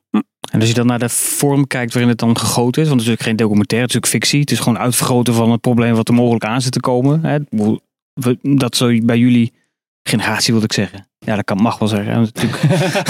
God, ik klink meteen zo ouderlijk. Kleine generatiekloof. Nee, ja, precies. Een beetje. Nee, maar ik bedoel, social media, dat zal jullie leven onbewust natuurlijk beheersen. We hebben er nog een opdracht over moeten maken in deze eerste weken. Dus we moesten een conceptmap maken over ons social media gebruik. Ook een dagboek bijhouden wat we deden. En daar begon ik zelf mee. En ik merkte eigenlijk al vrij gauw dat het moeilijk bij te houden is. Want je bent zoveel met social media bezig. En dan ben je toch wel even bewust van hoeveel uurtjes per dag je er nou insteekt. Ja. Want even gauw je Insta openen of even gauw je pad dan ook openen. Dat gaat sneller. Dan heb je heel vaak al niet meer door. Dus, tegen onbewust al. Ja. En het beïnvloedt jou ook in je dag overdag inderdaad. Ja, nee, dat is. En je wereldbeeld, hè, want alles is natuurlijk mooi op de socials. Ja. En het echte leven is dat niet altijd zo. En als je, we hadden het al over de vorm, dus het is fictie. Het wordt allemaal wat uitvergroot. Als je daar dan zo naar kijkt, dat je denkt van, voel je een soort van realisme? Of denk je van, dit is wel natuurlijk... Het is wel echt zo overdreven mogelijk gemaakt als dat kan, zeg maar. Ook hoe de karakters zelf, zeg maar, met elkaar omgaan. Het is allemaal wel... je hebt ook scènes dat ze dan overdreven erg aan het lachen zijn en zo. Dat het haast ongemakkelijk wordt om te kijken, zeg maar. Laat ik het zo zeggen. En dus vrij onrealistisch beeld van hoe het in het echt zou gaan. Ja. Denk ik. We zitten natuurlijk... Ja, ik weet niet. We zitten natuurlijk in de... Ja, dat denk ik tenminste. Ik zou er anders op reageren op zo'n systeem. Ja, precies. Beetje zoals die vrachtwagenchauffeur eigenlijk. Even trouwens, een beetje spoileren. Dus voor de mensen die kijken, misschien dat ze hier naar wat verklappen. Meer, ja, natuurlijk zit je er wel. Op een gegeven moment zit je dan wel in een systeem dat je. Ja, als je heel slecht gaat gedragen, dan ga je er op een gegeven moment in je echte leven wat van merken. Dus dan zul je er toch wel wat die manier aan proberen te doen. Maar ik hoop dan toch wel dat ik iets eerlijker zou zijn met mezelf en niet zozeer bijvoorbeeld dingen gaat doen die ik niet wil doen om maar mijn rating omhoog te doen. Hmm. Op die manier. Toch wel een andere manier zoeken om dat voor elkaar te krijgen. Ja. Alright. En als je dan filmtechnisch kijkt. Richard, want dat is natuurlijk interessant. Ja, ik moet ook mijn mening geven. Jij moet ook je mening geven. Ja, maar ik wil niet. Nee, ik moet ook. Jawel, jij moet ook. Ja, nou, ik vind het... on-nul, hè? Gewoon nee, precies. Ja, ik vind dit... meerdere vlakken vind ik dit interessant. Kijk, het onderwerp, dat speelt natuurlijk al jaren. We voelen allemaal dat social media ons overneemt. In ieder geval dat we daar onbewust meer mee bezig zijn dan we denken. Wat jij net ook al zei. Maar het is natuurlijk leuk om dit want eigenlijk is het natuurlijk een short van 40 minuten. Het is gewoon een korte film eigenlijk. Het is natuurlijk officieel een serie, maar ik denk het allemaal meer los. Ja, wel een uur. 5 minuten. Ja, dat was een uur 5 minuten. Ja. Dat was dan 40 minuten. Nou, dat weet ik niet meer. Dus je hebt de korte versie gezien. Toen geskipt. Ik vind het reeds interessant. Vooral met die grote naam dacht ik. Joe Wright is natuurlijk niet de minste. Dus ben ik altijd benieuwd wat daar dan uitkomt... bij zo'n man. En dan vooral met Bryce Dallas Howard in de hoofdrol. Die daar dan ook nog 40 kilo voor aankomt. Over toewijding gesproken. Kijk, als je het voor een film doet, vind ik het altijd anders. Dan zeg van, nou, ik heb 1 aflevering van een serie die ik maak en ik ga even 14 kilo voor aankomen. Ja. Vind ik ja. Zeker. Toch? Ja, en door het zo kort is, het is gewoon een verhaal van A tot Z. Het heeft me vermaakt. Het is niet dat ik denk van, nou ben ik bang voor een toekomst waar we ingaan of zo. Dat niet. Tenminste, ik heb nog niet die angst. Niet in ieder geval door deze aflevering gekregen. Dus heeft me niet in die zin wakker geschud. Want dat is wat de regisseur natuurlijk zelf had. Het zijn filmpan die flopte. En dat de social media ging natuurlijk helemaal op los. Toen dacht hij, dit is dus hoe het voelt als je dus 1 ster krijgt. En wat doet dat met je? En dat heeft hij natuurlijk in de hele aflevering verwerkt eigenlijk. Wat het met hem doet.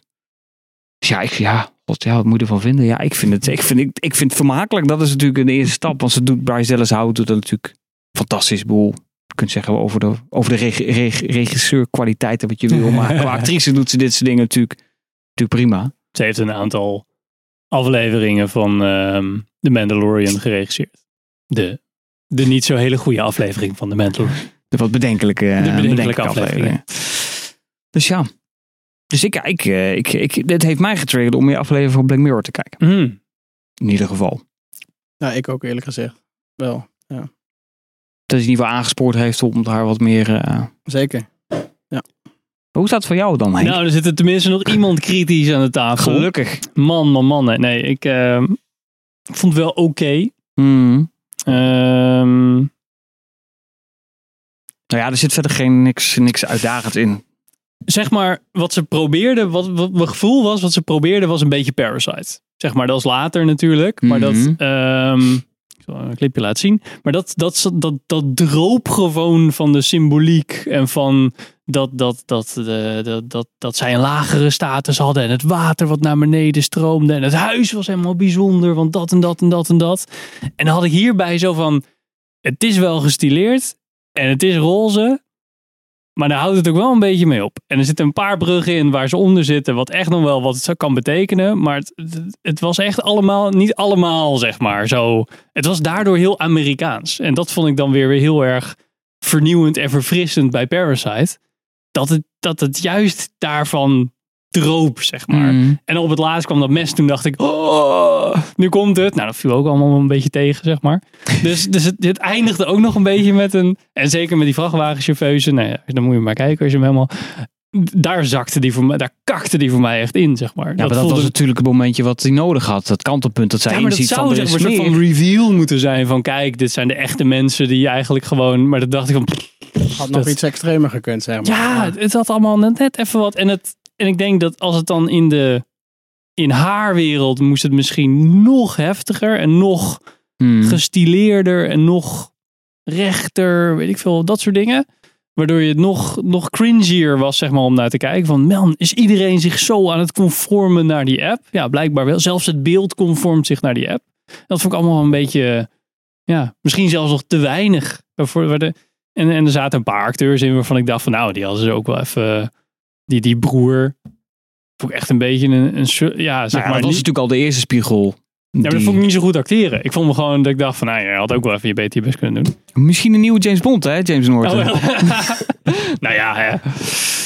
En die man in die Sophie Dirisu, die man die in die gevangenis op het laatst, daar kon ik helemaal niks mee. Die kwam echt voor mij echt niet over. Dus ik zat van, er moet nu een soort van chemie of zo tussen deze twee zitten. Was dat niet van, dit is oud communiceren? Je elkaar de waarheid vertellen in plaats van een... Maar ik vond hem gewoon een beetje zo zijn tekst voorlezen. En dan en een beetje schreeuwen. En toen dacht ik, ja, het einde viel wel een beetje tegen op die manier, ja. Ja, en ik snap het van... Oh ja, nu mogen ze eindelijk wel... Ze heeft geen kleding meer aan en de kleur is eruit. En nu mag ze nu ze zelfs helemaal ontbloot. Ze zeg maar, alle lagen zijn eraf. En ze vindt helemaal oké met zichzelf. Er zit wel heel veel symboliek in. Heel veel symboliek. Ja, dat vond ik allemaal een beetje... Dat hangt er zo diep op, zeg maar. Daar hoef je niet echt maar is dat niet het verschil dat je een aflevering maakt voor een serie... of dat je een film pakt?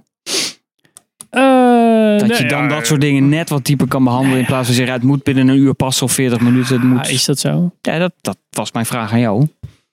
Ik niet. Wat denk jij, zal het uitmaken? Als de film was geweest, dus dat je zegt van nou, we plakken er nog 40 minuten aan vast. 1,5 uur, 2 uur film. Ja, het was sowieso, als je het dan over het einde hebt bijvoorbeeld. Ja. Het was sowieso al een beetje open op die manier. Maar Dat heb je toch altijd met series, zeker series die op deze manier echt per afleveringsgewijs zijn. Ja, je komt toch ergens wel een beetje tijd tekort om het verhaal af te ronden of zo. Ja. Ja, het was nu echt gewoon compact, zelfs in dit uur gewoon compact dit verhaal. Alles wat er gebeurde was zeg maar dit verhaal. Mm. Waardoor het, dus er was niet, als je een film had gehad, had je nog een side story of zo gehad of zoiets. Misschien nog net iets meer met die Alice, hoe heet ze? Nee, die vriendin van... Oh, die bruid. Ja, ja, dat je daar nog iets meer mee zag. Want het was wel interessant wat ze zei van volgens onze statistieken of zo, volgens onze metingen, zou het heel goed zijn als we een lager iemand uitnodigen om het verhaal te vertellen. Dus ja, en dat vind ik ook weer het nadeel van Black Mirror en ook de afleveringen die ik dan niet heb gezien, niet heel veel. Maar dat je voelt hem al aankomen, zeg maar. Mm. Je voelt het al echt wel gebeuren. De voorspelbaarheid is wel... De voorspelbaarheid is wel echt hoog. Okay. En er zat nergens iets in waarvan ik dacht van... Oh, nou, dat is wel redelijk interessant wat ze gedaan hebben. Nee, dat niet. Dat niet. Maar het zou dan denk ik...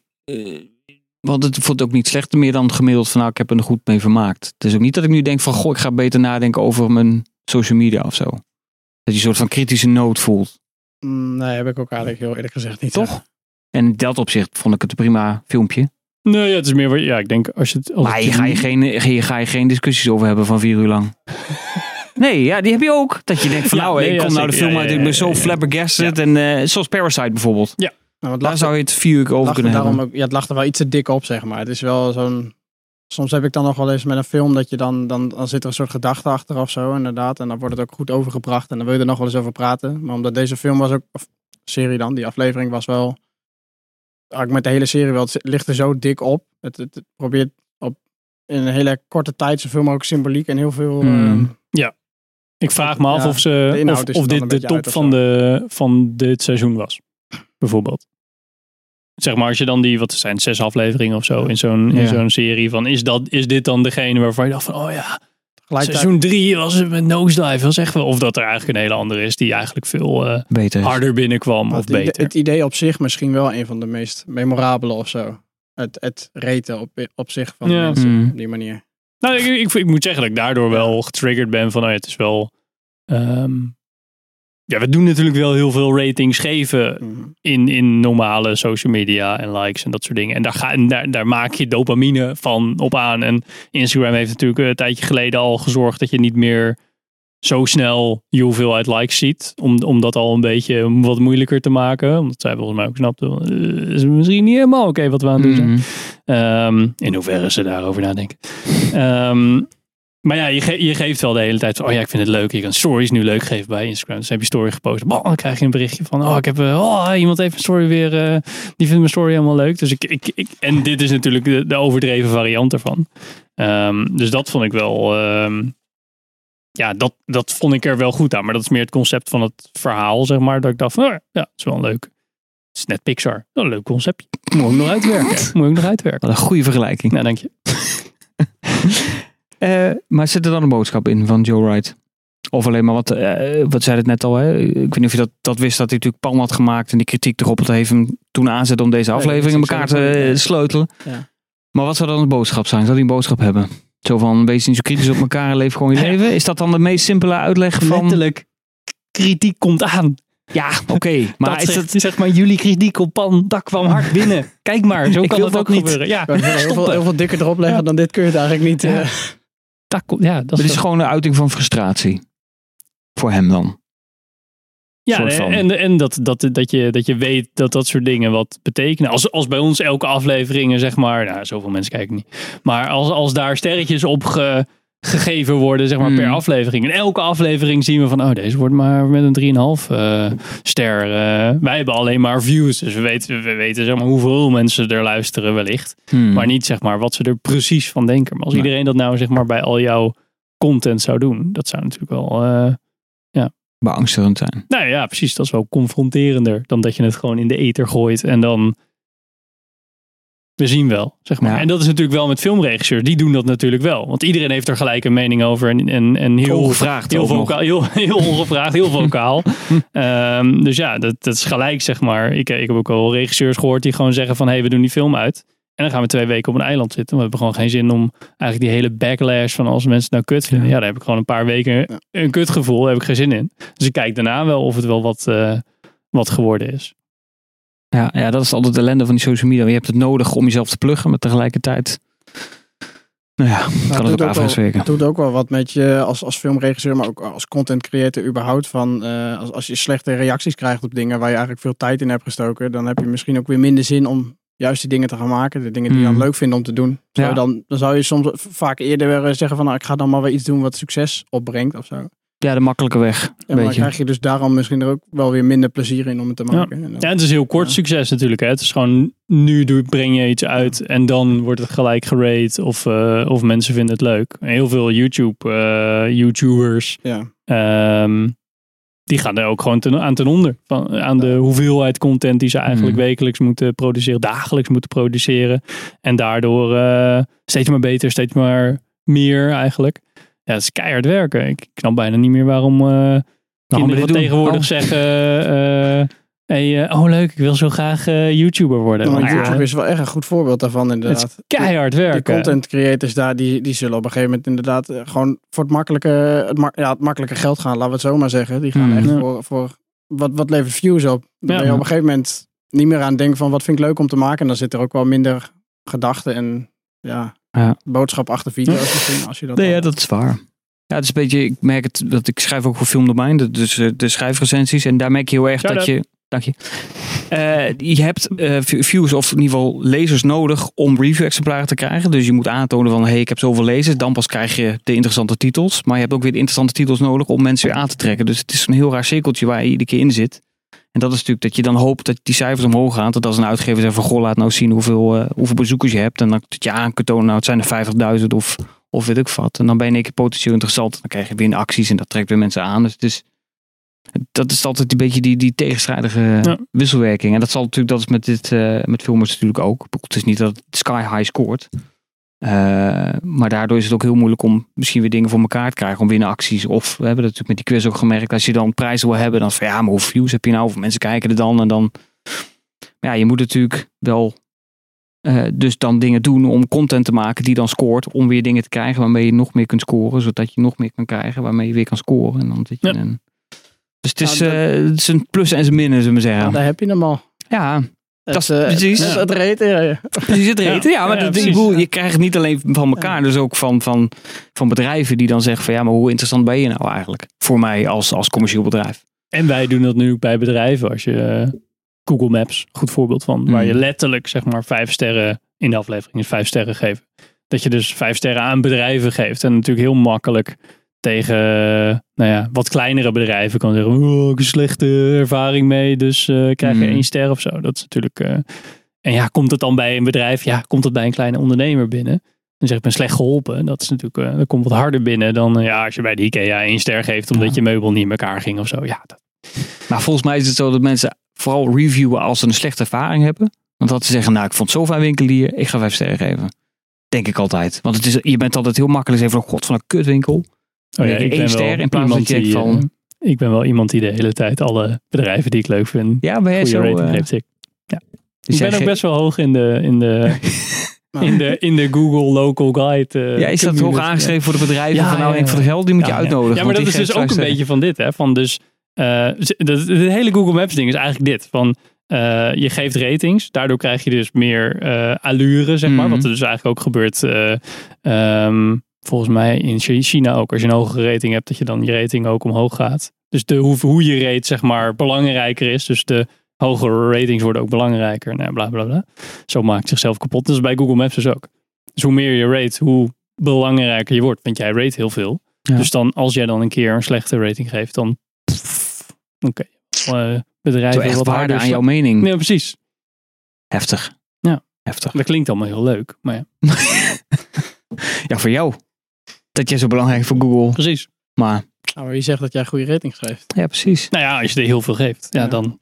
En niet alleen maar. Dat zegt toch ook niks? Ik kan ook 500 bedrijven aanklikken. Allemaal kut. En dan ben ik ook niet. Ik ga ervan uit dat er dan wel iets van een algoritmetje achter zit. Van als jij 1001 sterren geeft. Dat je dan niet direct een hele goede rater bent. Weet ik dus niet. Het zou zomaar kunnen. Who knows? Ja. Alright. Black Mirror, seizoen 3, aflevering 1. Ja. Nosedive. Voor mij zijn we er doorheen. Ik denk het wel. Jari, bedankt. Tof dat je er was. Ja, leuk. Iedereen bedankt voor die in de zaal ook. Yeah. Kijk, het applaus is daar. Zijn we aanbevelen? Wat ik net zei, ik ben zelf al getriggerd om de serie in ieder geval een kans te geven. Dus ik ga er nog een paar uitpikken, denk ik. Deze aflevering aanbevelen? Met een 6. Als ik hem een geschreven recensie had moeten doen, dan was ik denk ik op 3 sterren uitgekomen. Nee. Omdat ik me er wel veel vermaakt heb, maar het gaat dan voor echt iets wat impact moet hebben, niet diep genoeg. Maar die conclusie, daar kom ik net ook al. Dus dan zit je ongeveer een 3 zo'n beetje. Ja. Misschien 3,5. 6. Als ik je op een goede dag heb. Als je tijd over hebt, zeg maar, dan is het een... Als je tijd over hebt, precies. 3 sterren, Joe. Als je aan het luisteren bent. In de pocket. Nou, vergeet niet te subscriben, liken. Like deze video. Hit that bell. Belletje erbij voor YouTube. En tot de volgende aflevering. Yes. Yeah. Nou. Dankjewel, jongen. Ja.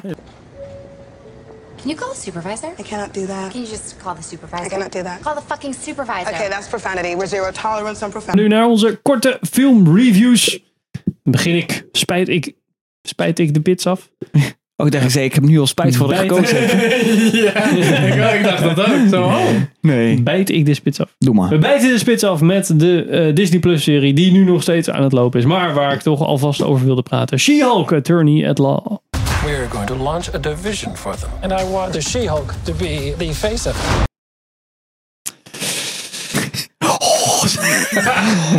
Ik heb dingen online gezien en daar ben ik niet vrolijk van. Ja. Nou, 6 afleveringen zijn we bezig. We hebben er nog 3, 2, 1. Nou, ligt er aan wanneer je kijkt. Maar nu nog 3. De serie is met Tatiana Maslany, die we kennen van Orphan Black. Mark Ruffalo zit erin. Tim Roth zit erin. En toch heel hoogstwaarschijnlijk zit Charlie Cox er ook in. Dat heeft hij ook wel gezegd. Dat hij in ieder geval in 1 aflevering Daredevil gaat spelen. Dat zat ik in de teaser. Dus ja, ik zag het zelfs op mijn Google Nieuws. Dat mensen gewoon teleurgesteld waren. Zo, dat was heel zo leuk. Ja, maar dat was ook heel suf. Er worden in 4 geteased en in aflevering 5 zit het dan niet. Ja. Dus dat is dan... dat is wel leuk. Dat was wel leuk. Cockteasing. Maar... Nice. Hoe is de serie nu? Wat vinden we ervan? Daar was ik wel benieuwd naar. Ik vind het allemaal wel... Oké. Als je een overstelbreuk hebt, waar we net met Andor over hadden, dan heb je die nog wel eens te pakken. Ja, maar die twerk zijn dan. Maakt dat niet alles goed? Ja, want daar wil ik het wel even over hebben, want dat is het enige wat ik van deze serie weet. Wat fuck was dat nou? Ja, gewoon een soort van aftercredits dingetje met die... Ja, maar zo'n rapper. Ja. Met een rapper. Ja, een rapper. En dan deed ze even een contract tekenen dat zij samen ging werken met She-Hulk. En dan gingen ze even twerken. Maar is dat representatief voor de rest van de serie? Is dat echt het niveau? Of, het is toch ook... zeg maar, ja, maar als je dat soort shit toelaat, dan kan je toch net zo goed denken van fuck dat dan. Maar het zag er ook die She-Hulk CG, het zag er ook uit alsof die 2000s... Brandon Fraser, Scorpion. Als die binnenkwam lopen. Ja. Zo zag het eruit, man. Ja, dat is dus ik heb Instagram filters gezien met mensen die het beter uitzagen. Ja. Cosplayers. Nou ja, dat is wel... Zeg maar, als je aan het kijken bent en... Je zit niet de hele tijd van... Oh ja, maar dit is een CG-character. Dan, ik vind dat je er nog wel redelijk in rolt, zeg maar. Nou ja, het was natuurlijk de eerste aflevering zag het er wel goed uit. En bij aflevering 3 dacht ik... we alle budget is blijkbaar in de eerste aflevering gegaan. En zijn eens binnen. Groen gemaakt. En sommige shots die werken wat beter dan andere shots.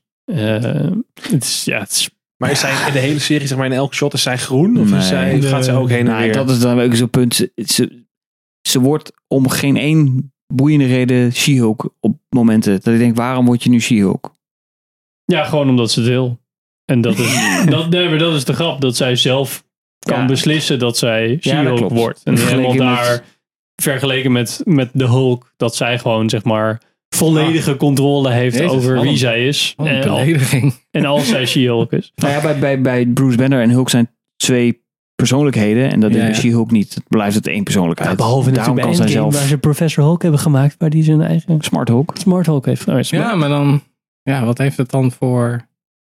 Nou, en dan gaat het er meer om van dat zij... Of nu gaat de serie erover dat zij eigenlijk een soort van alter ego heeft gemaakt. Wel zelf. Waarbij zij als She-Hulk zichzelf heel fijn vindt. Ook naar een bruiloft eigenlijk wil gaan als She-Hulk. Dat ze denkt, ja, maar zo wil ik er wel in gaan. Want dat ben ik super badass. Maar eigenlijk als normaal persoon ook wel een leven heeft. Zeg maar als attorney at law. Yeah. Maar dat mensen haar eigenlijk niet willen voor haar persoon. Maar voor, ja, maar doe maar je attorney dingen als She-Hulk. Want dat is beter. Om allemaal verschillende redenen. Oké. Okay. Ja, dus dan tindert ze is als zichzelf en dan gebeurt er niks. En dan gaat ze als She-Hulk tinderen en dan de matches zijn niet aan te slepen. Ja. En dan heeft ze een vent, heeft ze een vent in de bed en dan de volgende ochtend dan zegt die gast, dan ziet er dan normaal en zegt hij, nou oké, dit hoeft van mij niet. Hier ben ik niet voor gekomen. Dat vind ik wel gewaagd voor een Marvel-serie.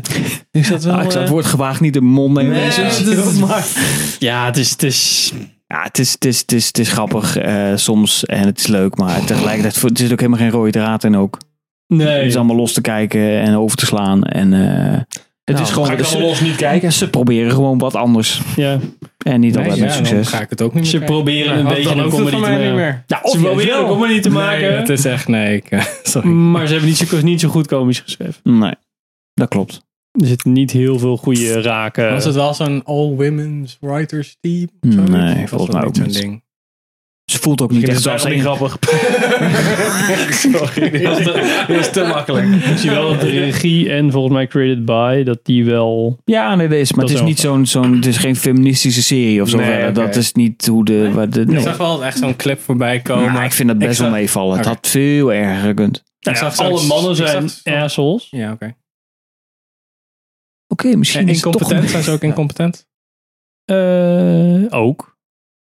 Ja, ik zag alleen die clip van She-Hulk dat zij zo even fijn aan Bruce Banner gaat uitleggen dat zij natuurlijk veel meer reden heeft om boos te zijn dan hij. Mm. Ik dacht eerst dat het een geintje was. Mm. Dacht eerst zo van, oh ja, en dan zegt Bruce Banner zo van, ja, maar ik heb geprobeerd zelfmoord te plegen. En ik heb vrienden zien doodgaan en zo. En jij wordt af en toe bevloot op straat. Dus ja, dat is wel te vergelijken natuurlijk.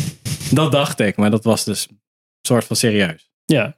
Okay. Gewoon een soort van vrouw-eigen van... Nee, maar vrouwen zijn altijd boos. Ja, ik wou net zeggen inderdaad. Want ik ben natuurlijk helemaal niet thuis in de Marvel-lore. Maar als je denkt... Wat die Avengers allemaal hebben meegemaakt... Met al die mensen die doodgaan en al die rampen en zo. Ja. Dan zou ik wel PTSD hebben, denk ik. Ja, precies. Maar oké, te gek. Dus ja. Als je een goede vrouwelijke advocaat wil zien... Dan moet je kijken naar Better Call Saul. Oh. Seizoen 6. Well, you know what they say. The wicked flee when no man pursueth. Better Call Saul seizoen 6 is al een tijdje geleden afgelopen. Maar we hebben natuurlijk een korte zomerstop gedaan. Dus we hebben 2 maanden. Noem het maar kort. Maar de serie is afgelopen. Dus het is ook het laatste seizoen, laatste aflevering. En ik denk dat Pim en ik het allebei over eens zijn. Dat het een fucking goede serie is. Dus we hebben dus heel veel merch. Hebben we het over Better Call Saul gehad. Ja. Maar nu inmiddels, wij gaan nog door natuurlijk. Moeten jullie wat vertellen? Nee. Ja, maar Better Call Saul podcast. Ja, precies. Ja, dus spin-off. Dat is gewoon nu de hele tijd stil. Van, ja, maar ik zeg geen nieuwe aflevering. Ja, ik zeg geen nieuwe aflevering van Better Call Saul. Solerts. Lijkt net ervan. Soilert. Mensen die zijn zichzelf in de broek pissen. En doen we een Better Call Saul ET spin-off episode. Better Call Home. Ja. Oké, ga verder. De sfeer gaat echt dood. Ja, het is... ik moet zeggen dat seizoen 5 en 6 was echt wel een stijgende lijn, vond ik, in kwaliteit... Nog van wat, want daarvoor waren we al fan, maar dat was echt nog wel een schepje erbovenop. Ja. Dan hebben ze echt tot de laatste aflevering vol weten te houden. En eigenlijk met name de laatste 4 afleveringen werd er een soort van echt precies eigenlijk tegenovergestelde van wat je verwacht bij zo'n series finale. Het werd ineens heel ingetogen. Zwart-wit zelfs. Zwart-wit zelfs, inderdaad. En eigenlijk was het, zeg maar, dat is niet echt een spoiler. Het main verhaal was eigenlijk al soort van afgelopen. En dan heb je nog eigenlijk wel een soort van epiloog. Dus het gedeelte wat voor Breaking Bad zich afspeelde was dan afgelopen. En dan op een gegeven moment heb je nog een aantal afleveringen in zwart-wit van Breaking Bad. Ja, wat zich dan na Breaking Bad afspeelt. En het morph in elkaar dan? Nou ja, het doet een soort van time jump. Dus het ja, precies. Zeg maar dus dan, een soort van begin Breaking Bad, dat hij net Walter White en zo tegenkomt. Ja. En dan volgende aflevering is het echt al. Dus de serie eindigt na Breaking Bad. Ja. Dat is echt de nasleep van wat er allemaal is gebeurd. En dan hoor je ook wat meer verhalen over wie is er in de cel en deze zijn weg. En hoe gaan we dat allemaal afronden. Hoe is het nu met aflevering? Ja, behalve dan dat het wel de hele tijd vanuit het oogpunt van Jimmy is. Die dan vraagt van, die is ook op de vlucht. Dus die weet ook niet wat er aan de hand is. Dus die probeert dan een soort van erachter te komen wat er nou allemaal aan de hand is en zo. Ja. Nieuwe identiteit, dat soort dingen. Maar ik moet echt zeggen, ik zat nog eens even terug te denken aan die serie. Of dat laatste seizoen dan. En dat is gewoon in seizoen 6, het is 13 afleveringen van een vol uur. Ja. Hoe ongelooflijk veel er is gebeurd in die 13 afleveringen. Als ik bedenk waar het seizoen gestart is. En als je ook bedenkt hoe langzaam de pacing eigenlijk is. Ik vind het echt heel knap gedaan. Ja, ik vind het echt... En die serie behandelt je ook gewoon niet als een debiel. Dat vind ik echt zo tof. Het is inderdaad een serie waarvan je gewoon merkt dat de schrijvers... Ja, ik luister altijd naar die Insider podcast. Dus voor elke aflevering leggen ze dan met een aantal van de makers uit. Van, dit zijn de challenges waar we tegenaan liepen bij het schrijven. En vaak zitten er dan een van de acteurs bij en dergelijke. Ja. En je merkt gewoon, zij schrijven... Zij plannen niet vooruit. Dus ze hebben wel idee van misschien gaan we volgend seizoen dit of dat doen. Maar ze schrijven zichzelf in die zin best wel gewoon in een hoek. En dan is het gewoon, we moeten nu alles erbij zetten. Met alle schrijvers op te bedenken van hoe gaan we dit op een logische manier oplossen. Ja, dat is wel tof. Maar doen ze dat dan bewust om zichzelf uit te dagen? Ja, dat denk ik wel. En ze zijn er gewoon erg goed in. En daardoor krijg je gewoon dingen die kloppen en waarvan je ook zoiets hebt van, dit had ik niet zomaar kunnen bedenken. Of zag ik niet zomaar aankomen. Ja, het zijn wel echt van sommige van die keuzes die je hebt in die serie. Die creatieve keuzes, hoe het allemaal samenloopt. Dus ik heb van, hoe de fuck verzin je dit? Maar ik zie ze nu gewoon zweten van, maar dat is niet volgens zijn karakter. Dus dat lukt niet. Fuck, dus er moet eerst dit gebeuren. Ja, maar daar volgt dit uit. Dus dan moet dat zo gaan. En het moet ook bij het karakter passen dat ik dat ook zou doen. Hè? Dat het niet zomaar ineens random... Ik heb nu zin om iemand neer te schieten. Ja, precies. Ja, dat kan natuurlijk niet. Nee. En dat vind ik zo goed. En dat wordt nog versterkt door het feit... Ja, je hebt natuurlijk dat is natuurlijk een ding van deze serie. Je weet al hoe het eindigt in principe. En hoe ze daar ook omheen hebben weten te werken. En dat juist kunnen gebruiken om de spanning te verhogen. In plaats van... een soort van spin-off van, dit is leuk om te weten. Ja, dat is echt wel een einde van het personage. Bijvoorbeeld bij Obi-Wan. Daar gaat het dan om Obi-Wan en Leia. En dan wordt dat eigenlijk gewoon geschreven als een serie waarvan je het einde niet weet. En dus dan heb je de spanning komt dan van, komen Obi-Wan en Leia hier wel weg? Terwijl je weet, natuurlijk komen ze hier weg. Want we kennen de rest van het verhaal. En hier wordt dat juist... Als voordeel gebruikt. Dus ze spelen juist met het feit van je weet waar ze gaan komen. Maar je zit nu in zo'n kutte situatie van hoe gaat hij zichzelf hier nou weer uitwurmen? Ja. En dat maakt de serie juist heel interessant. Ja. En dat vind ik... Ik zit me wel te denken dat echt zo'n trend is van series. Andor, Lord of the Rings, House of Dragons, Better Call Saul, allemaal prequels. Ja, dat zijn allemaal prequels. Ja. Ik weet wel dat ze het niet nog een kunnen. Niet nog een Breaking Bad spin-off / Better Call Saul spin-off. Ook niet maken. Before Better Call Saul? Nog? Nee. In ieder geval voor nu niet. Dus, hoe die op high school was of zo.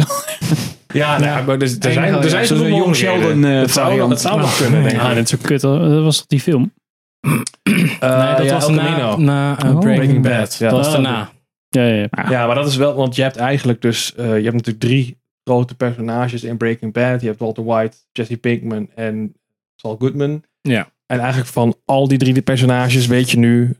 Nou, met Walter White weet je hoe het afloopt in Breaking Bad. En dan Jesse Pinkman krijgt een einde in El Camino, die film. En Saul Goodman krijgt eigenlijk zijn eigen einde in deze serie. Wel een van de beste laatste afleveringen van de serie, vind ik. Ja, dus up there. Nice. Ik vond het echt... echt heel goed gedaan. Ook vooral, omdat ze de verleiding hebben weer staan om er echt een spektakel van te maken. Zoals bijvoorbeeld bij een Game of Thrones of zo, van House of Dragon, wil je dat natuurlijk, er een soort epische finale is. Maar dit is echt, uiteindelijk gaat deze serie echt, is een hele karaktergedreven show en gaat het over wie Saul Jimmy is en waarom hij doet wat hij doet. En dus aan het einde vallen eigenlijk alle personages eromheen, die vallen weg. Om wat voor reden dan ook. En dan gaat de laatste paar afleveringen alleen nog maar over Jimmy. Ja. En Ray, of weet ze, en Kim Wexler. Kim, ja. Dus het beste wat Netflix... nu kunnen Netflix... Ja, het is AMC. Dus ja. Het wordt alleen gedistribueerd door Netflix hier. Ja. Hebben we goed ingekocht. Ja, zeker. Ja, dat is al een deel van leven. Ja. Dat was wel voor mij een van de belangrijkste redenen om nog Netflix aan te houden. Ja. Als ik nu bedenk van, wat hebben ze nog meer? Nee, niks. Niks van kwaliteit in ieder geval. Ja, misschien... dat is ook niet... Nee. Niet dat ze niks van kwaliteit hebben, maar... maar het is jouw keuze. Ja, daar gaan we straks nog over hebben. Zeker. Ja, dat is ook Netflix. Ja, maar blijf kijken voor meer. Boel. And extinction is a thing of the past. Heb Jurassic Park nog een keer gezien, maar denk maar ging toch nu al films hebben? Dat klopt, maar ik heb hem in 4DX gezien. Oh. Dat ik dat is leuk. Zit je dan op het over 4D en dan komt er een T-Rex en dan ga je zo ik moet zeggen, ik dacht, kijk wat ik natuurlijk bedoel, de film is natuurlijk goed, prima, en die werd nu opnieuw uitgegeven en dan ook in 4DX versie. Nou, we hebben gelukkig hier in de buurt zo'n zaal in Lente in Nijmegen zit er één, dus ik dacht van laat het proberen, als het kut is het kut, maar de film is in ieder geval goed, dus kan mij het schelen. Maar ik heb je niet te verliezen. Nee, precies, dus ik dacht dat wordt wind en regen en dat ziet dan wel. Direct blaast in je gezicht. Precies, dat soort dingen. Maar ik was wel aangenaam verrast. Het effect werkt echt heel goed. En wat ze namelijk doen... En natuurlijk, kijk, de wind en het water... Dat is natuurlijk het makkelijkste om te doen. Alleen wat ze heel erg goed doen... Is dat ze de stoelen soms ook mee laten gaan met de camera shots. Dus je hebt op een gegeven moment die T-Rex... Heb je dat shot dat die T-Rex zo boven die tralies uitkomt... en dan laten ze eerst de stoelen zakken naar voren. Oh, en dan komt dat shot en dan ga je dus met de camera mee naar boven. Dus dan, precies, dus dan voel je heel erg... Dat je denkt, nu hangt hij hier... En dat doen ze een paar keer. Dat is best wel... de nies van de bag. Ja, die folies in je snuffert. En dan weet je, daar ging zo'n jeep door. Zo. Ja. En dan ging zo'n die jeep even door die plassen. Dan deed je even dat. En als Natry van die rots afflikkert, dat hij dat ding vloest. Ja, maar dan krijg je echt zo'n stomp in je rug. Er zitten twee van die vierkantjes. Dit. En dat deed best wel zeer. Ja. Dus jongens, dat mag iets minder. Er hernia eraan overhouden. Ja, dit was echt zo'n vrachtwagenchauffeur hernia krijg je dan. Ik heb al niet zo'n sterke rug, dus voor mij. Ik heb hem de hele avond wel gevoeld. Zo. Ja, dat was best wel heftig. Wel van je niersteen af nu. Sowieso. En je had de trilling. En ik kan geen kinderen meer krijgen. Maar. Trilling van de... Ja, trilling heb je allemaal. De vibrerende. Dus als je over het grindpad dingetjes en zo. En achtervolgen met de jeep en zo. Dat je en moet ik zeggen. Op het moment dat het dus niet nodig was voor de film. Werd het ook gewoon niet gebruikt. Okay. Want dat zou dan... Want ik dacht namelijk... Weet je, als je zo'n Fast and Furious hebt. Dan denk ik, dat is... Tering vermoeiend 2 uur lang, dit. Maar natuurlijk, Jurassic Park heeft wat rustmomenten. Bij Fast and Furious krijg je als die zegt family, zo koekoek. Ja, dus een box. Oké. Family. Maar het was, op die moment is het dan gewoon stil. En dan is het gewoon de stoel die de stoel is. En dat was eigenlijk wel goed gedaan. Ze hadden nog bij de voeten nog zo'n stangetje. Dus als hij dan iets ritselt, dan voel je iets tegen je. Ja. Dat is een heel leuk effect. Ja, ik was wel enthousiast. Ik zou het best wel vaker willen. Maar dan wel met films waarvan ik denk... Ja, dat het niet vermoeiend wordt, zoals ik net zei. Precies, Fast and Furious. Dan denk ik, oh man, ik zie mezelf al zitten. Ik word helemaal gek. Dit moet dan ook 3D zijn. Ja, dat is ook nog 3D. Je mag ook geen koffie meenemen in de zaal. Dat was ook je kan verbranden. Ja, je mag ook geen tassen mee. Dat is waarschijnlijk omdat als natuurlijk die tas onder die stoel gaat en die klemt. Nee, dat was toen... Je had ooit zo die 4DX. Dat was meestal ook bij dierentuinen en pretparken. En dan had je ook zo meestal zo'n film. En dan zie je allemaal dieren en dan voel je dat. En ik was dus als klein kind, was ik daar met mijn ouders. En mijn moeder zette de tas voor haar voeten. Ja. En zij had soms af en toe van, dan had je ratten, zag je dan op beeld. En dan ging iedereen zo, oh, doen, want die had van die nep staart dan. En mijn moeder dacht zo, is iedereen nu... Dan krijgt iedereen nu een soort van attack of zo. Moet ik iemand bellen? Zij voelde dat niet. Dus de helft van het effect is dan denk ik weg. Dat zou ook wel kunnen, iets blokkeert. Zo'n licht ding, want het moet natuurlijk niet te zwaar zijn. Anders... Nee. Zo'n bosmaaier in je scheen zit. Dat is ook niet zo chill. Ja. Nee, ik denk dat het is. Dan voor de pure ervaring. Ja, nee, het was echt geur ook nog. Ja. Dus je hebt ook nog... Maar dat was meer... gewoon de zaal niet schoonmaken. Dus je had een beetje bloemgeurachtige dingen. Isla maar ook naar zout op popcorn. Het enige wat dat wel stoorde... was op een gegeven moment... Dan ging er dus... dat was denk ik iets van geur, denk ik, of zo. En dan hoor je dat... dat duurde best wel lang. En dan dacht ik, dan gooit u maar uit. Want dat geur, dat voegde nog het minste toe van allemaal. Ja. En het was ook maar één smaak. Dus het was verder niet dat ik dacht, nu ruik ik taartgras. Wat meestal het probleem is met smell-o-vision. Als ze dat proberen, is Niet één geur dat ruikt, want parfum is natuurlijk wel redelijk ontwikkeld. Maar dat als die geuren gaan mengen, dan heeft het niet meer een soort geur. En dan krijg je echt een soort van hoofdpijn. Ja. Omdat je de hele tijd probeert uit te... Dan ruikt het gewoon geen walm meer. Ja, dan moet je dat weg zijn. Dan maakt het ook weer lawaai. Of dan moet het echt... Ik heb dus... wat is het... je had wel iets. Top Gun heb ik, de Maverick. Ja. Heb je dit in 4D gezien? Ja, alleen daar was daar is geen 3D-release van. Dus dat was gewoon 2D. Ja. En ik vond het dus echt super kut. Het was voor het eerst dat ik dat deed. En ik vond het wel... Ik vond het alleen maar... Ja, maar dat is afleiden. Dus volgens mij dan het verschil dat je dus dan nooit een keer stilstaat. Want dat blijft natuurlijk... Ja, dan ga je daar de hele tijd... Dan zie je die POV-shots vanuit de cockpit. Ja. Ja, dan ga je dus helemaal... Ja, maar je bent natuurlijk ook nog overgeleverd aan... De kunnen van de guy die dat inprogrammeert. Ja, de guy die dat inprogrammeert. Ja, is dit cool of is dit... goed gedaan hoor. Ja. Tenminste, bij Jurassic Park was het goed geprogrammeerd. Dat is waar, hè? Ik bedoel, net zoals dat je als je een remaster, audio remaster moet maken voor...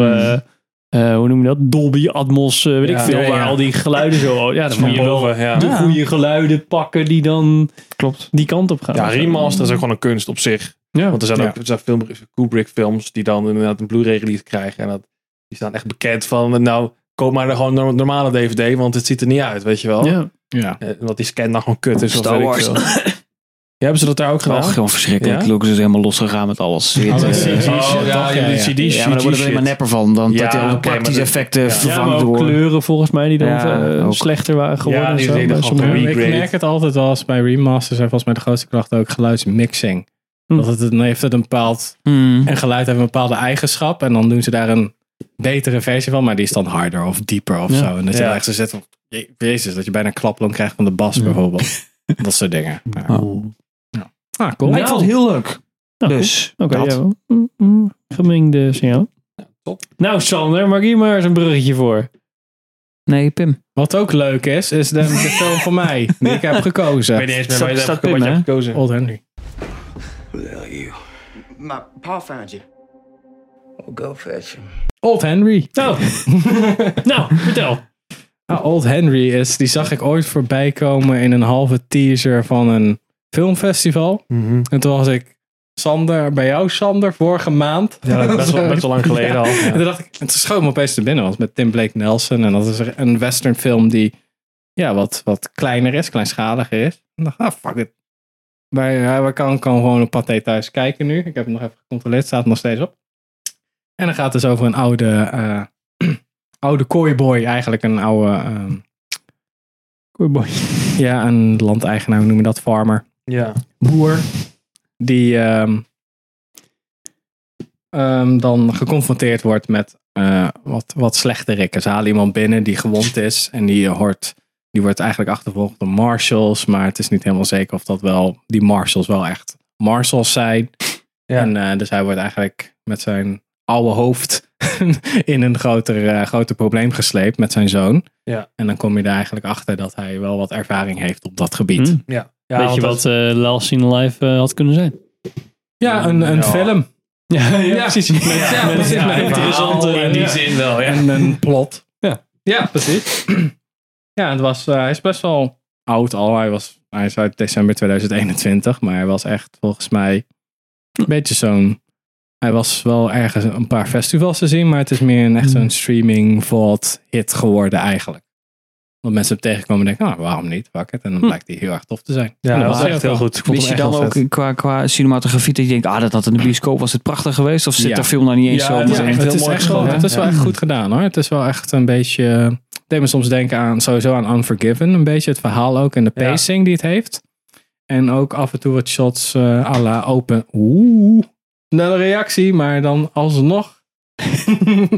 Benoem ik het? Nee, open range. Een beetje die shots van het dat landschap en zo en dat soort shit. Oké. Dus ik vond het... en de plot twist die erin zit, die is echt wel echt tof. Is tof. Ja, cool.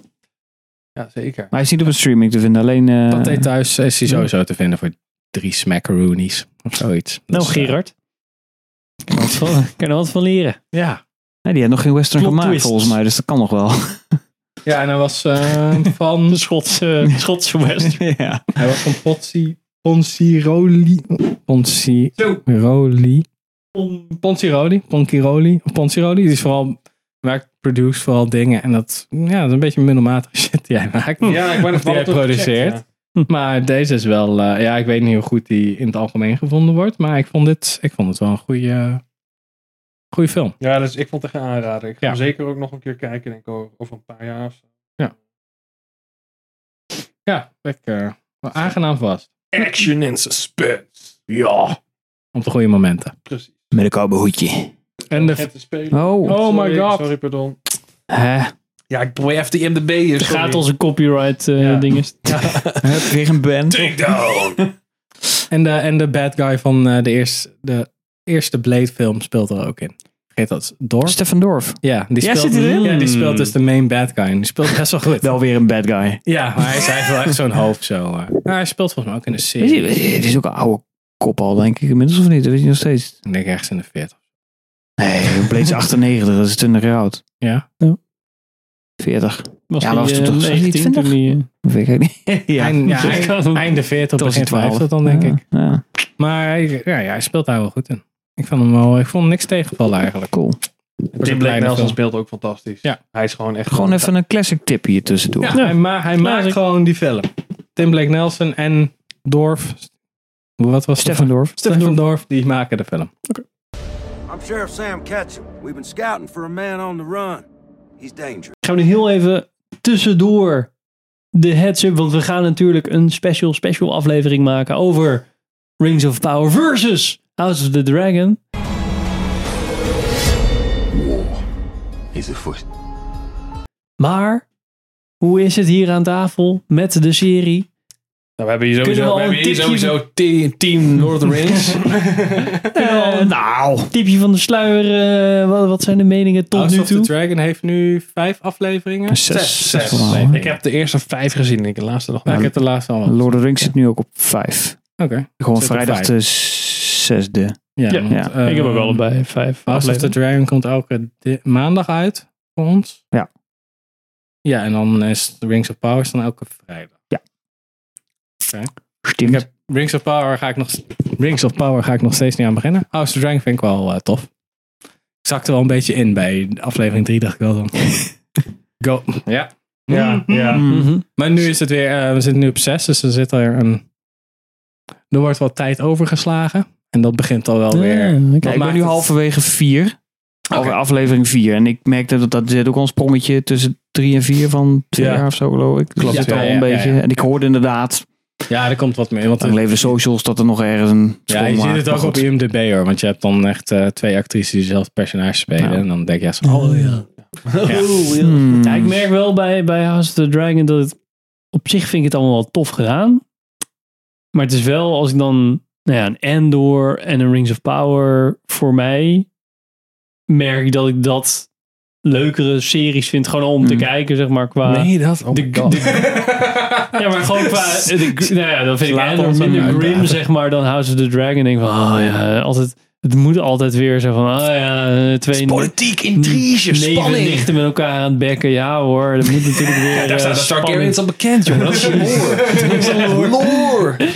Ja, nee, dat... Keep it in the family, man. Ik merk dat ik... Nou, de Dragon dan soort aanzetten en dan na 20 minuten denk van... Oké, ik heb even genoeg. Ik ga even wat anders doen of zo. Wow, okay. Niet eens, ja. Dat hele uur zit vind ik wel flink. Ja, de aflevering vond ik letterlijk te kort. Dan denk ik, oké, nu... Ik vind alles 2 series prima hoor. Dat is echt het ding niet. Maar ik merk wel qua production value ligt Lord of the Rings wel echt een paar latten hoger dan House of the Dragon. Je ziet echt een CGI. 500 miljoen. Ja. Anders zijn toch ook er tegenaan kunnen gooien. Dat is echt aardig goed besteden hoor. Dat is echt een vlieg doodschieten met een shotgun. Ja, maar als je dan, als je kijkt naar het met CGI creëren van dieren in House of the Dragon... zie je dat het CGI is. En Lord of the Rings ervaar je dat echt niet zo. Nou, dus daar zit wel echt een kwaliteitsverschil in. Ik moet wel zeggen, ik vind daar ligt de focus ook niet op. Nee, misschien niet. Maar dan laten we het dan qua verhaal doen. Ja, het is nog steeds wel net zo goed als bij Game of Thrones. Nee, ik vind House of Dragon ook een prima serie. Daar is het niet. Alleen ik denk dat ik inderdaad meer met Henk heb dat ik denk... Nou, laat ik zo zeggen, wat House of Dragon meer stort, denk ik, ze willen toch heel veel... Nou, Game of Thrones, de tune is gewoon van Game of Thrones. Dat denk ik, why heb je nou niet even een nieuwe gecombineerd? Ja. Nou, toch die naam Game of Thrones maar toevoegen. Terwijl dat vond ik toen zo sterk. We noemen het gewoon House of the Dragon, punt. Mm-hmm. En dat vond ik bij Lord of the Rings zwak. Van, moet Lord of the Rings heten, want dan snappen mensen het niet. En dan doen ze het toch. Dan denk ik, het is wel een beetje marketing natuurlijk. Hè? Ja, dat weet ik wel. Maar een beetje. Dat is marketing. Maar ja, het is gewoon altijd. Het is waarschijnlijk al zijn ze dat. Nee, we gaan de Dragon super vet. En dan ze. Nee, we gaan zeker wel Game of Thrones zeker wel gebruiken in de marketing. Tuurlijk. Dan ben je echt achterlijk als je dat niet doet. Ja, dat is ook zo. Maar eigenlijk is het gewoon appels met peren vergelijken.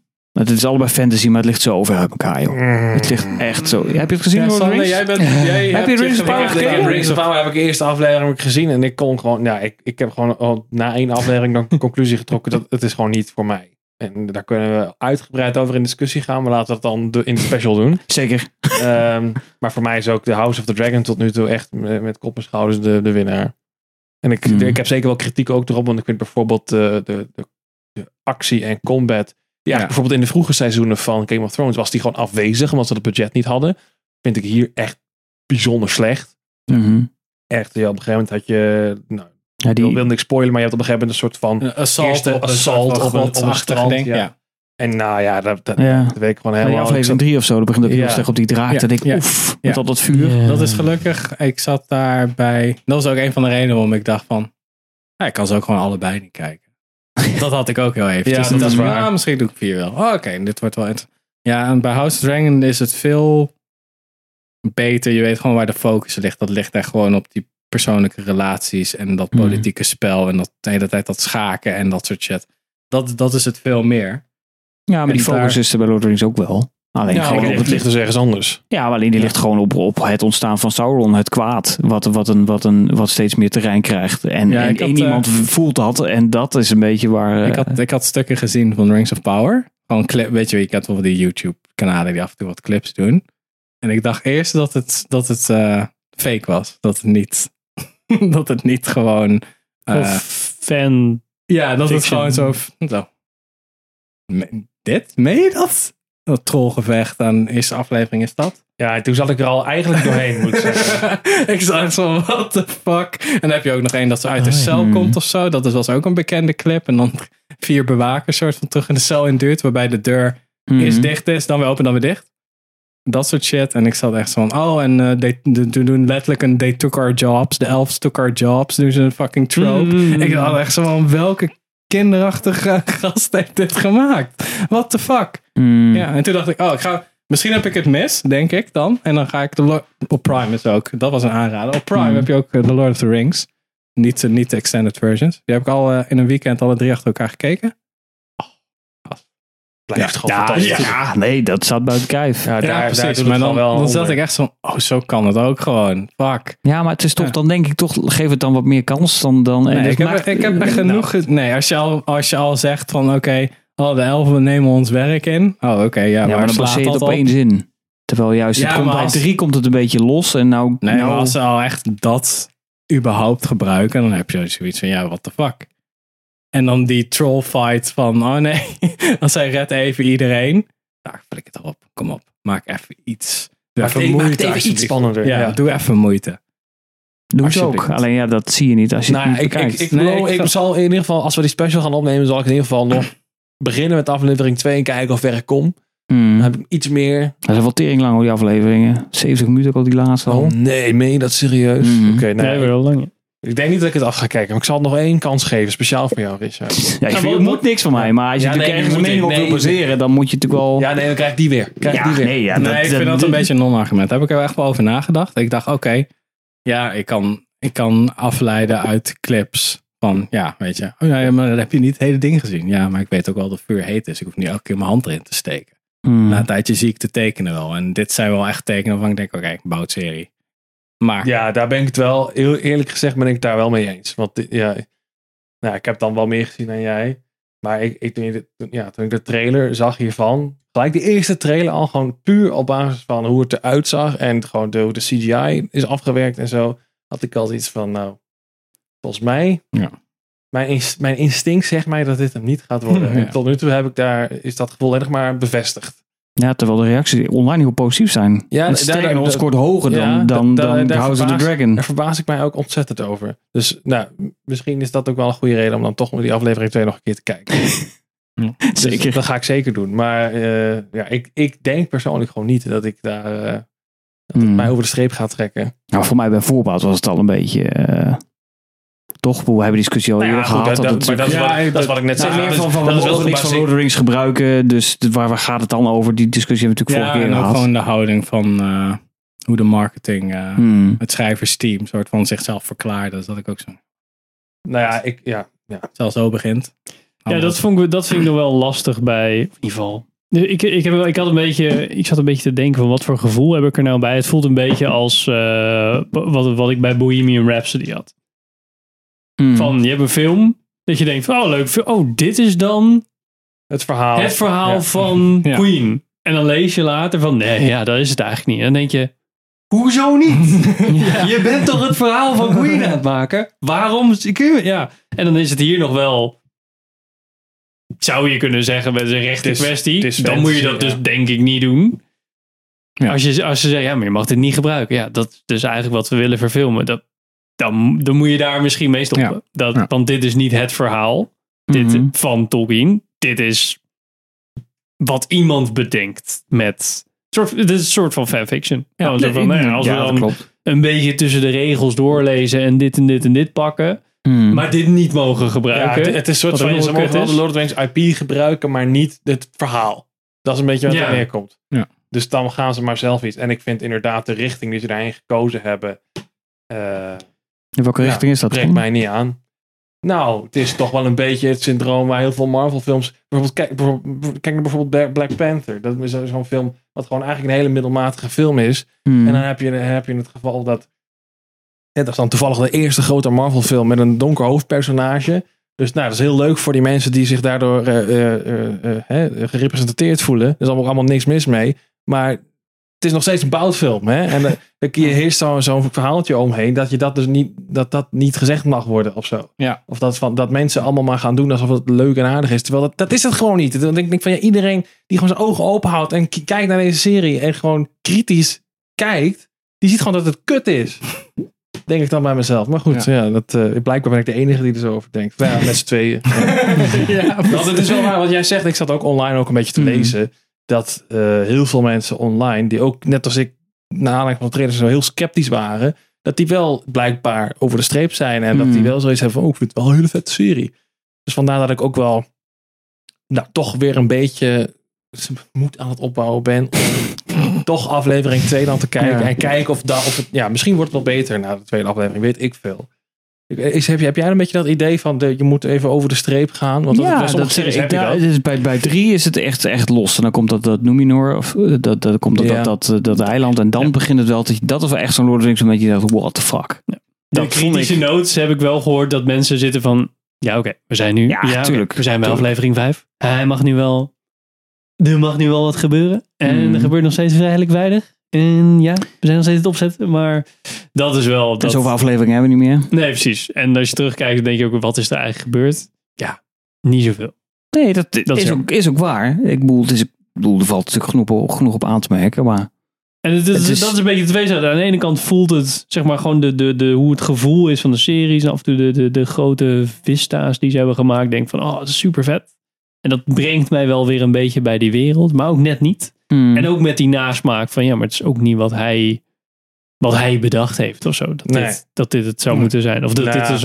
Straks is, zeg maar, de origin story... Wordt dit de origin story van een bepaald karakter.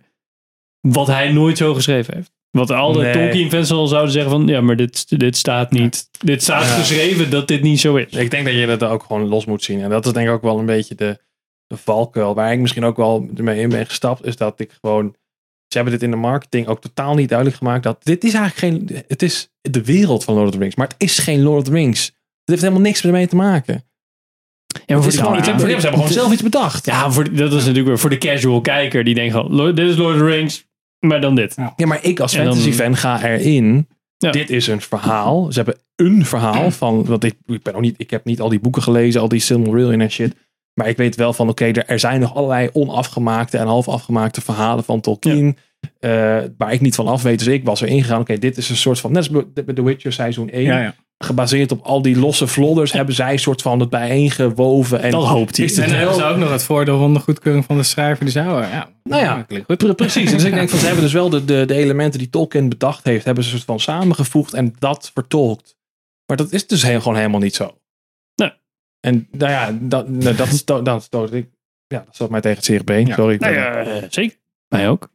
Dus, mij niet, maar... Ja, ik bedoel, ze hebben dat voor verhaal. Je hoeft er niks mee te doen. Maar ik vind het wel een interessante soort van multiverse. Nou, laten we het dan zo zien. Dit is dan het multiverse steentje verschoven. Ik vind dat... Galerion zit erin en hoe die Elrond allemaal... En Sauron. Dat mag je voor mij met alles doen. Maar Lord of the Rings is de heilige graal van fantasy. In zowel literatuur als film. En dan, moet dat dan daarmee? Nee, dat ik... Ga lekker je eigen fantasy. Ja, en ik vind het ook gewoon een respectloos en goedkoop excuus om een naam te gebruiken en dat dan te onteren, omdat het is toch wel een beetje een leuk vermakelijke serie hoor. Dus maak je je druk om. Nee, het is gewoon, je bent gewoon shit aan het vernietigen, welwillend. En dat wordt gewoon goed gevonden of zo. Dan vinden mensen gewoon oké. Mensen vinden het leuk. Ja. En dan vind ik zo van, dan mis je een beetje verzin er gewoon wat lekker zelf. En als je dan dat zo leuk en vermakelijk is, dan doe je dat toch lekker? Ja, weet ik niet. Ik denk dat wat je net omschrijft van Henk, fanmade maakt. Als je er gewoon een fanfilm dit doet. Er zijn er ook duizenden van. Ja, dat klopt. Ja, deze heeft dan wat meer budget. Het liefste voor Tolkien. En ik heb nergens een spoor kunnen zien dat deze mensen überhaupt Tolkien aardig hadden kunnen vinden. Maar laten we eerlijk zijn. Dit is gewoon van Amazon, Jeff Bezos. Dit is gewoon een big D move. Om gewoon maar geld tegen de plinten te laten klotsen. Zodat ze maar een profiel kunnen creëren voor hun streaming service. En daarom hebben ze gezegd, de grootste IP ever waar we onze handen op kunnen krijgen, die pakken we. Ja. Nou, dat was de Lord of the Rings. Want Star Wars en zo, dat is allemaal bij concurrenten ondergebracht. Daar gaan we iets mee doen. En dit is gewoon, daarbij hebben ze hele strakke kaders gekregen. En dit is wat ze daarmee konden. Ja. Dat is denk ik de enige reden dat deze serie bestaat. Dit heeft inderdaad niks te maken met Jeff Bezos, die als kind de droom had. Ik wil graag een Lord of the Rings verfilming maken. Ik heb al een boekje gelezen. En nu heb ik 30 miljard geld te doen. Maak ik mijn droom waar. Ja. Dit is gewoon vertelde verhalen die we allemaal hebben. Dit is gewoon Christopher Lee staat weer uit de dood op om toch Gandalf te gaan spelen. Ja. Blablabla, dat soort shit, weet je. Ja, Christopher Lee was een heel groot fan van Tolkien. Dus toen wilde Gandalf spelen, maar eigenlijk werd hij Sauron. Oh, zo. Ja. Dus ik dat. Zeggen, maar...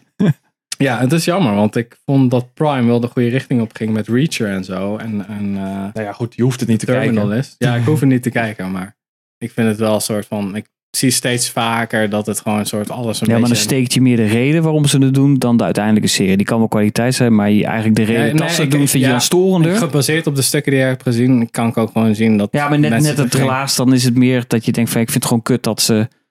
het is meer een teken van een trend die ik vaker zie, is dat mensen gewoon een soort van halfbakken werk ervan doen. En dat vind ik een beetje een teken dat het allemaal een beetje instort. Voor verdere shenanigans over The Rings of Power en House of the Dragon, de face-off! Kijk onze special van komende maand, denk ik. Oh shit. Wanneer je eindigt. Over iets meer dan wanneer we zin hebben. Ja, oké. Gaan we nu snel door met... aan de pauze. 2 tips voor komende maand. Richard, wat is jouw tip voor komende maand? Blond.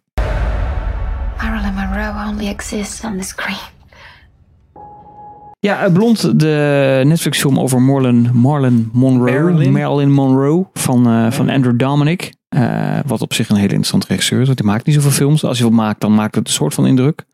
Chopper, dat was met Eric Bana. Ja. En The Assassination of Jesse James by the Coward, Robert Ford. Met Brad Pitt. Ja. Die is vet. Cassie Affleck zit daar volgens mij ook in. En wat mij gewoon opviel, wat ik heel opvallend vond, is dat er eigenlijk over zo'n icoon als Marilyn Monroe helemaal geen films zijn gemaakt. Ze zijn er wel. Er zijn wel tv-films. Nee, ook eentje die een Oscar heeft gewonnen. My Week with Marilyn. Ja, die heb ik... Maar niet... Ja, dat is waar. Maar niet veel of zo. Dat ik denk, zo'n icoon is heel veel tv-films, heel veel documentaires ook. Dus klopt. Ik vind het lijkt me heel interessant. En Ana de Armas speelt de hoofdrol. Ja. Dan heb je ook een beetje met Diana. Dat is ook niet echt een... Nee, dat je nu 2 achter elkaar ook. Is het een soort van beide. En je hebt er ook een met Kirsten Stewart, is dat? Ja, en met Naomi Watts. Ja. Dat zijn 2. Ja. Spencer en die ander. Maar dat klopt. Dus dit en ja, de film is nu heel erg in het nieuws. Ook omdat zij, het is natuurlijk een NC-17 rating. Dus dat is natuurlijk van... Dat is heel bijzonder. Dat is natuurlijk de Amerikanen vinden natuurlijk fantastisch natuurlijk. Ja, zij had het, die Ana de Armas had zo van, ja, ik wil eigenlijk niet dat al die naakte shit, dat iedereen op internet dat gaat verspreiden. Ja. Zo van... Ja, ze zei ook, ik kan letterlijk ook gewoon die film kijken en hij staat al op internet. Ja. Nou, ze zei ook, ik weet al welke scènes waarschijnlijk op internet het snel zullen belanden. Dus dat zal de full frontal dingen zijn natuurlijk. Maar goed, maakt verder niet uit. Ik denk dat het voor haar goed is, zo'n rol. Na Knives Out, No Time to Die, dat ze hiermee een beetje kan hopelijk laten zien. Ja, maar dat ze, ik bedoel meer dat ze een wat serieuzere, dramatische rol aan kan. Zoveel acteerwerk heeft ze nog helemaal niet. Ze is nog helemaal niet zo lang bezig. Ze kan ook niet Engels. Hè, nee. Want die film die wij hebben gekeken toen, met Dion nog, shout-out. Daar zat zij ook in. Want toen was ze de veel te knappe vriendin van een van die acteurs. Hoe heette die film? Is dat War Dogs? War Dogs. Ja. Oh, wow. Dat was... toen kon ze geen Engels. Dus ze had gewoon al haar tekst geleerd. Gewoon fonetisch. Ik viel mij niet op. Dus ik dacht, oh, nice. Ja, dat is wel cool. En ze was natuurlijk No Time to Die aardig. Hoogtepuntje. Ik vond het heel leuk scène. Ja. Dus ik ben enthousiast. Ik wil dingen laatst ook zitten kijken. Die met Ben Affleck. Natuurlijk een tijdje haar. Ze zijn toch een tijdje aan het daten geweest? Nou, maakt verder niet uit. We doen niet aan celebrity news. Ja, alles heeft heel veel die film die op Amazon staat, hoe heet dat nou? Dark Water. Ja. Die echt zo'n... De erotische thriller. En dan denk ik, nou, twee titels, dan is blijkbaar erotiek in Amerika. Ja, die gasten hebben nog nooit een Nederlandse film gezien. Dan lijken wij mee met twee titels. Ze kennen Paul Verhoeven, zou ik dan denken. Maar voor ons is dat een dinsdagavond. Ja, precies. Dat was per ongeluk. Maar vloepen ze weer zo. Ja, maar ik denk niet dat die film... die ik dacht, oh, dit zijn wel twee mensen die dan wel gemarket worden. Maar volgens mij zijn ze ook niet echt tevreden met die film of zo. Nee, maar het is een aardige film tot halverwege. En daarna kakt hij als een kaart uit in elkaar. Ik heb hem in twee delen gekeken. Eerst een uur dacht ik, oh, wat goede film. Want ik keek hem een soort van Basic Instinct-achtig. Ja, nou een beetje met Gone Girl-achtig. Maar goed, maakt verder niet uit. Blond in ieder geval. Bijna 3 uur. Wel heftig. Maar goed, dat kennen we in ieder geval. Ik hoop dat het dan... in ieder geval 2,5 uur of 2 uur en 48 minuten. Een mooi verhaal is niet dat je denkt van nou... Ik wou bijna zo grappig. 3 uur. Oh, dat kunnen zeggen. Nou, dan zit een uur vol frontal. Ja, precies. Oh nee, ik hoop niet dat mensen dat het wel goed ingevuld is. Niet dat je denkt van nou, had u uitgeknipt kunnen worden. Alles gefilmd in de kleedkamer. Oh god. Je ziet de hele tijd nog zo'n... De fisheye. Ja. Spiegel. Ja, zo'n net zo... Net zoals bij Truman Show. Als je de camera ding ziet. Dus dat. Oh, nee. Ja, nee, dat was het eigenlijk. Ik hoop gewoon voor haar dat dit een rol wordt erbij. Ze in ieder geval kan laten zien dat ze ook echt kan acteren. En dat het haar hopelijk meer brengt dan... ik zag laatst... zoals een Knives Out of actiefilm. Ik zag laatst op internet dat iemand zei van... Ja, maar ze is niet echt blond. Dat ja. Marilyn Monroe ook niet trouwens. It's called acting. En het is ook acteren. Dus dat ik dacht ook half wel dat het een grap was. Maar ik vond hem zo overtuigend. Er zijn wel mensen die zo denken. Nee. Dus, het zit niet echt in een rolstoel. Dus mag niet iemand in een rolstoel spelen. Nee, 36 jaar ook maar. Hè? Best wel horen. Ja. Merlin. Ja. Poeh. Dat is niet oud. Dat is niet oud. Als je dit ziet of luistert, dan is hij al uit. Toch? Ja. Op Netflix. Ja, 28 september. Dan kan we gelijk kijken. Dus denk je, kijken die handel. Ja. Maar voordat je gaat kijken, gaan we eerst naar de tip van Pim. Ja, ook op Netflix. Dan een maand later. Dus dan kan je even een maand bijkomen van al die naaktscènes en zo. En het feit dat Ana de Armas niet echt blond is. What the fuck? All Quiet on the Western Front komt op 28 oktober uit. Ik heb angst voor dem wat komt. Maar dat is toch een hele oude film?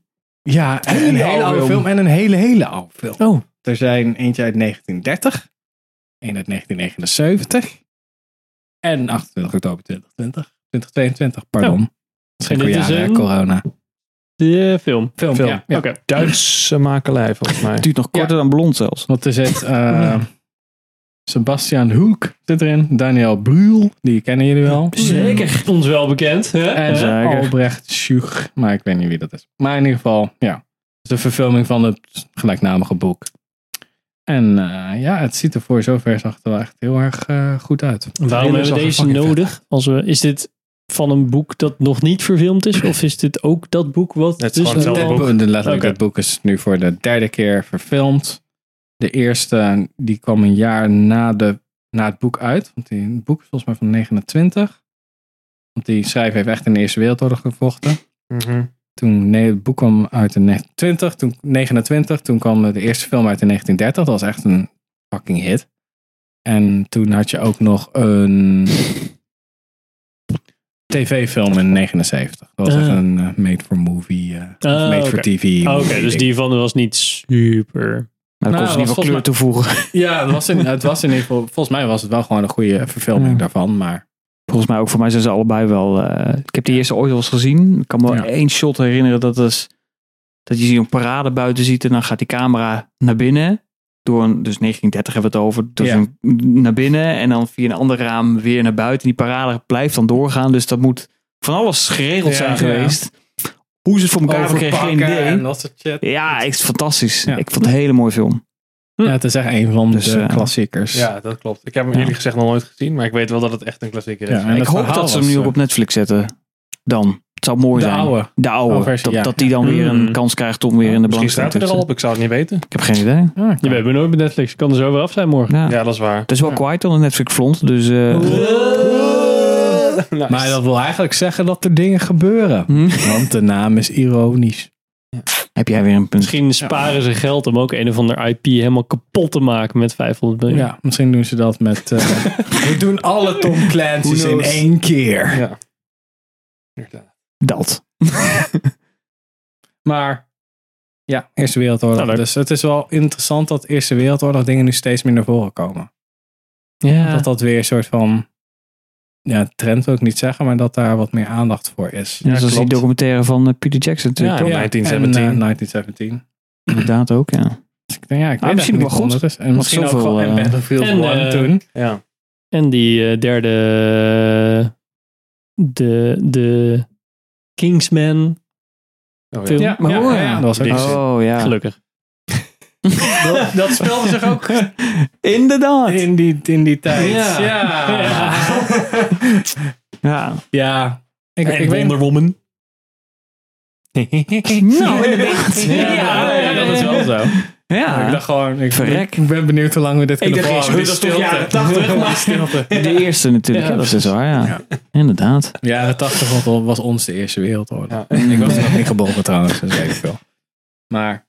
Ja, ik weet niet waarom ze dat doen, maar ik vind het wel een goed teken eigenlijk. Misschien krijgen we nu dan echt zo'n Eerste Wereldoorlog ding en dan na een tijdje word je gek van Eerste Wereldoorlog films. Dat ze ook echt de Tweede Wereldoorlog dingen hadden.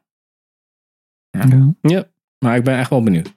Ja, ik ook. Ik dacht er niet slecht. Ik ga hem zeker kijken. Ja. En die duurt 2,5 uur, dus minder naaktscènes denk ik. Oh, kort. Ja, precies. Gemiddeld is ondermiddag. Ik denk wel dat ik hem heen. Nou. Was dit het? Dankjewel voor het kijken en luisteren naar deze aflevering. Mocht jij vragen of opmerkingen hebben, kan je die altijd sturen. Of ons een berichtje sturen. Comment Vind je YouTube. Ons leuk? Comment op YouTube. Je kan altijd subscriben. Super fijn als je dat doet. Rating achterlaten op Apple Podcast of Spotify. Heel erg fijn als je dat zou doen. En wensen wij u dankjewel. Kijk, luisteren. En tot de volgende aflevering. Doei.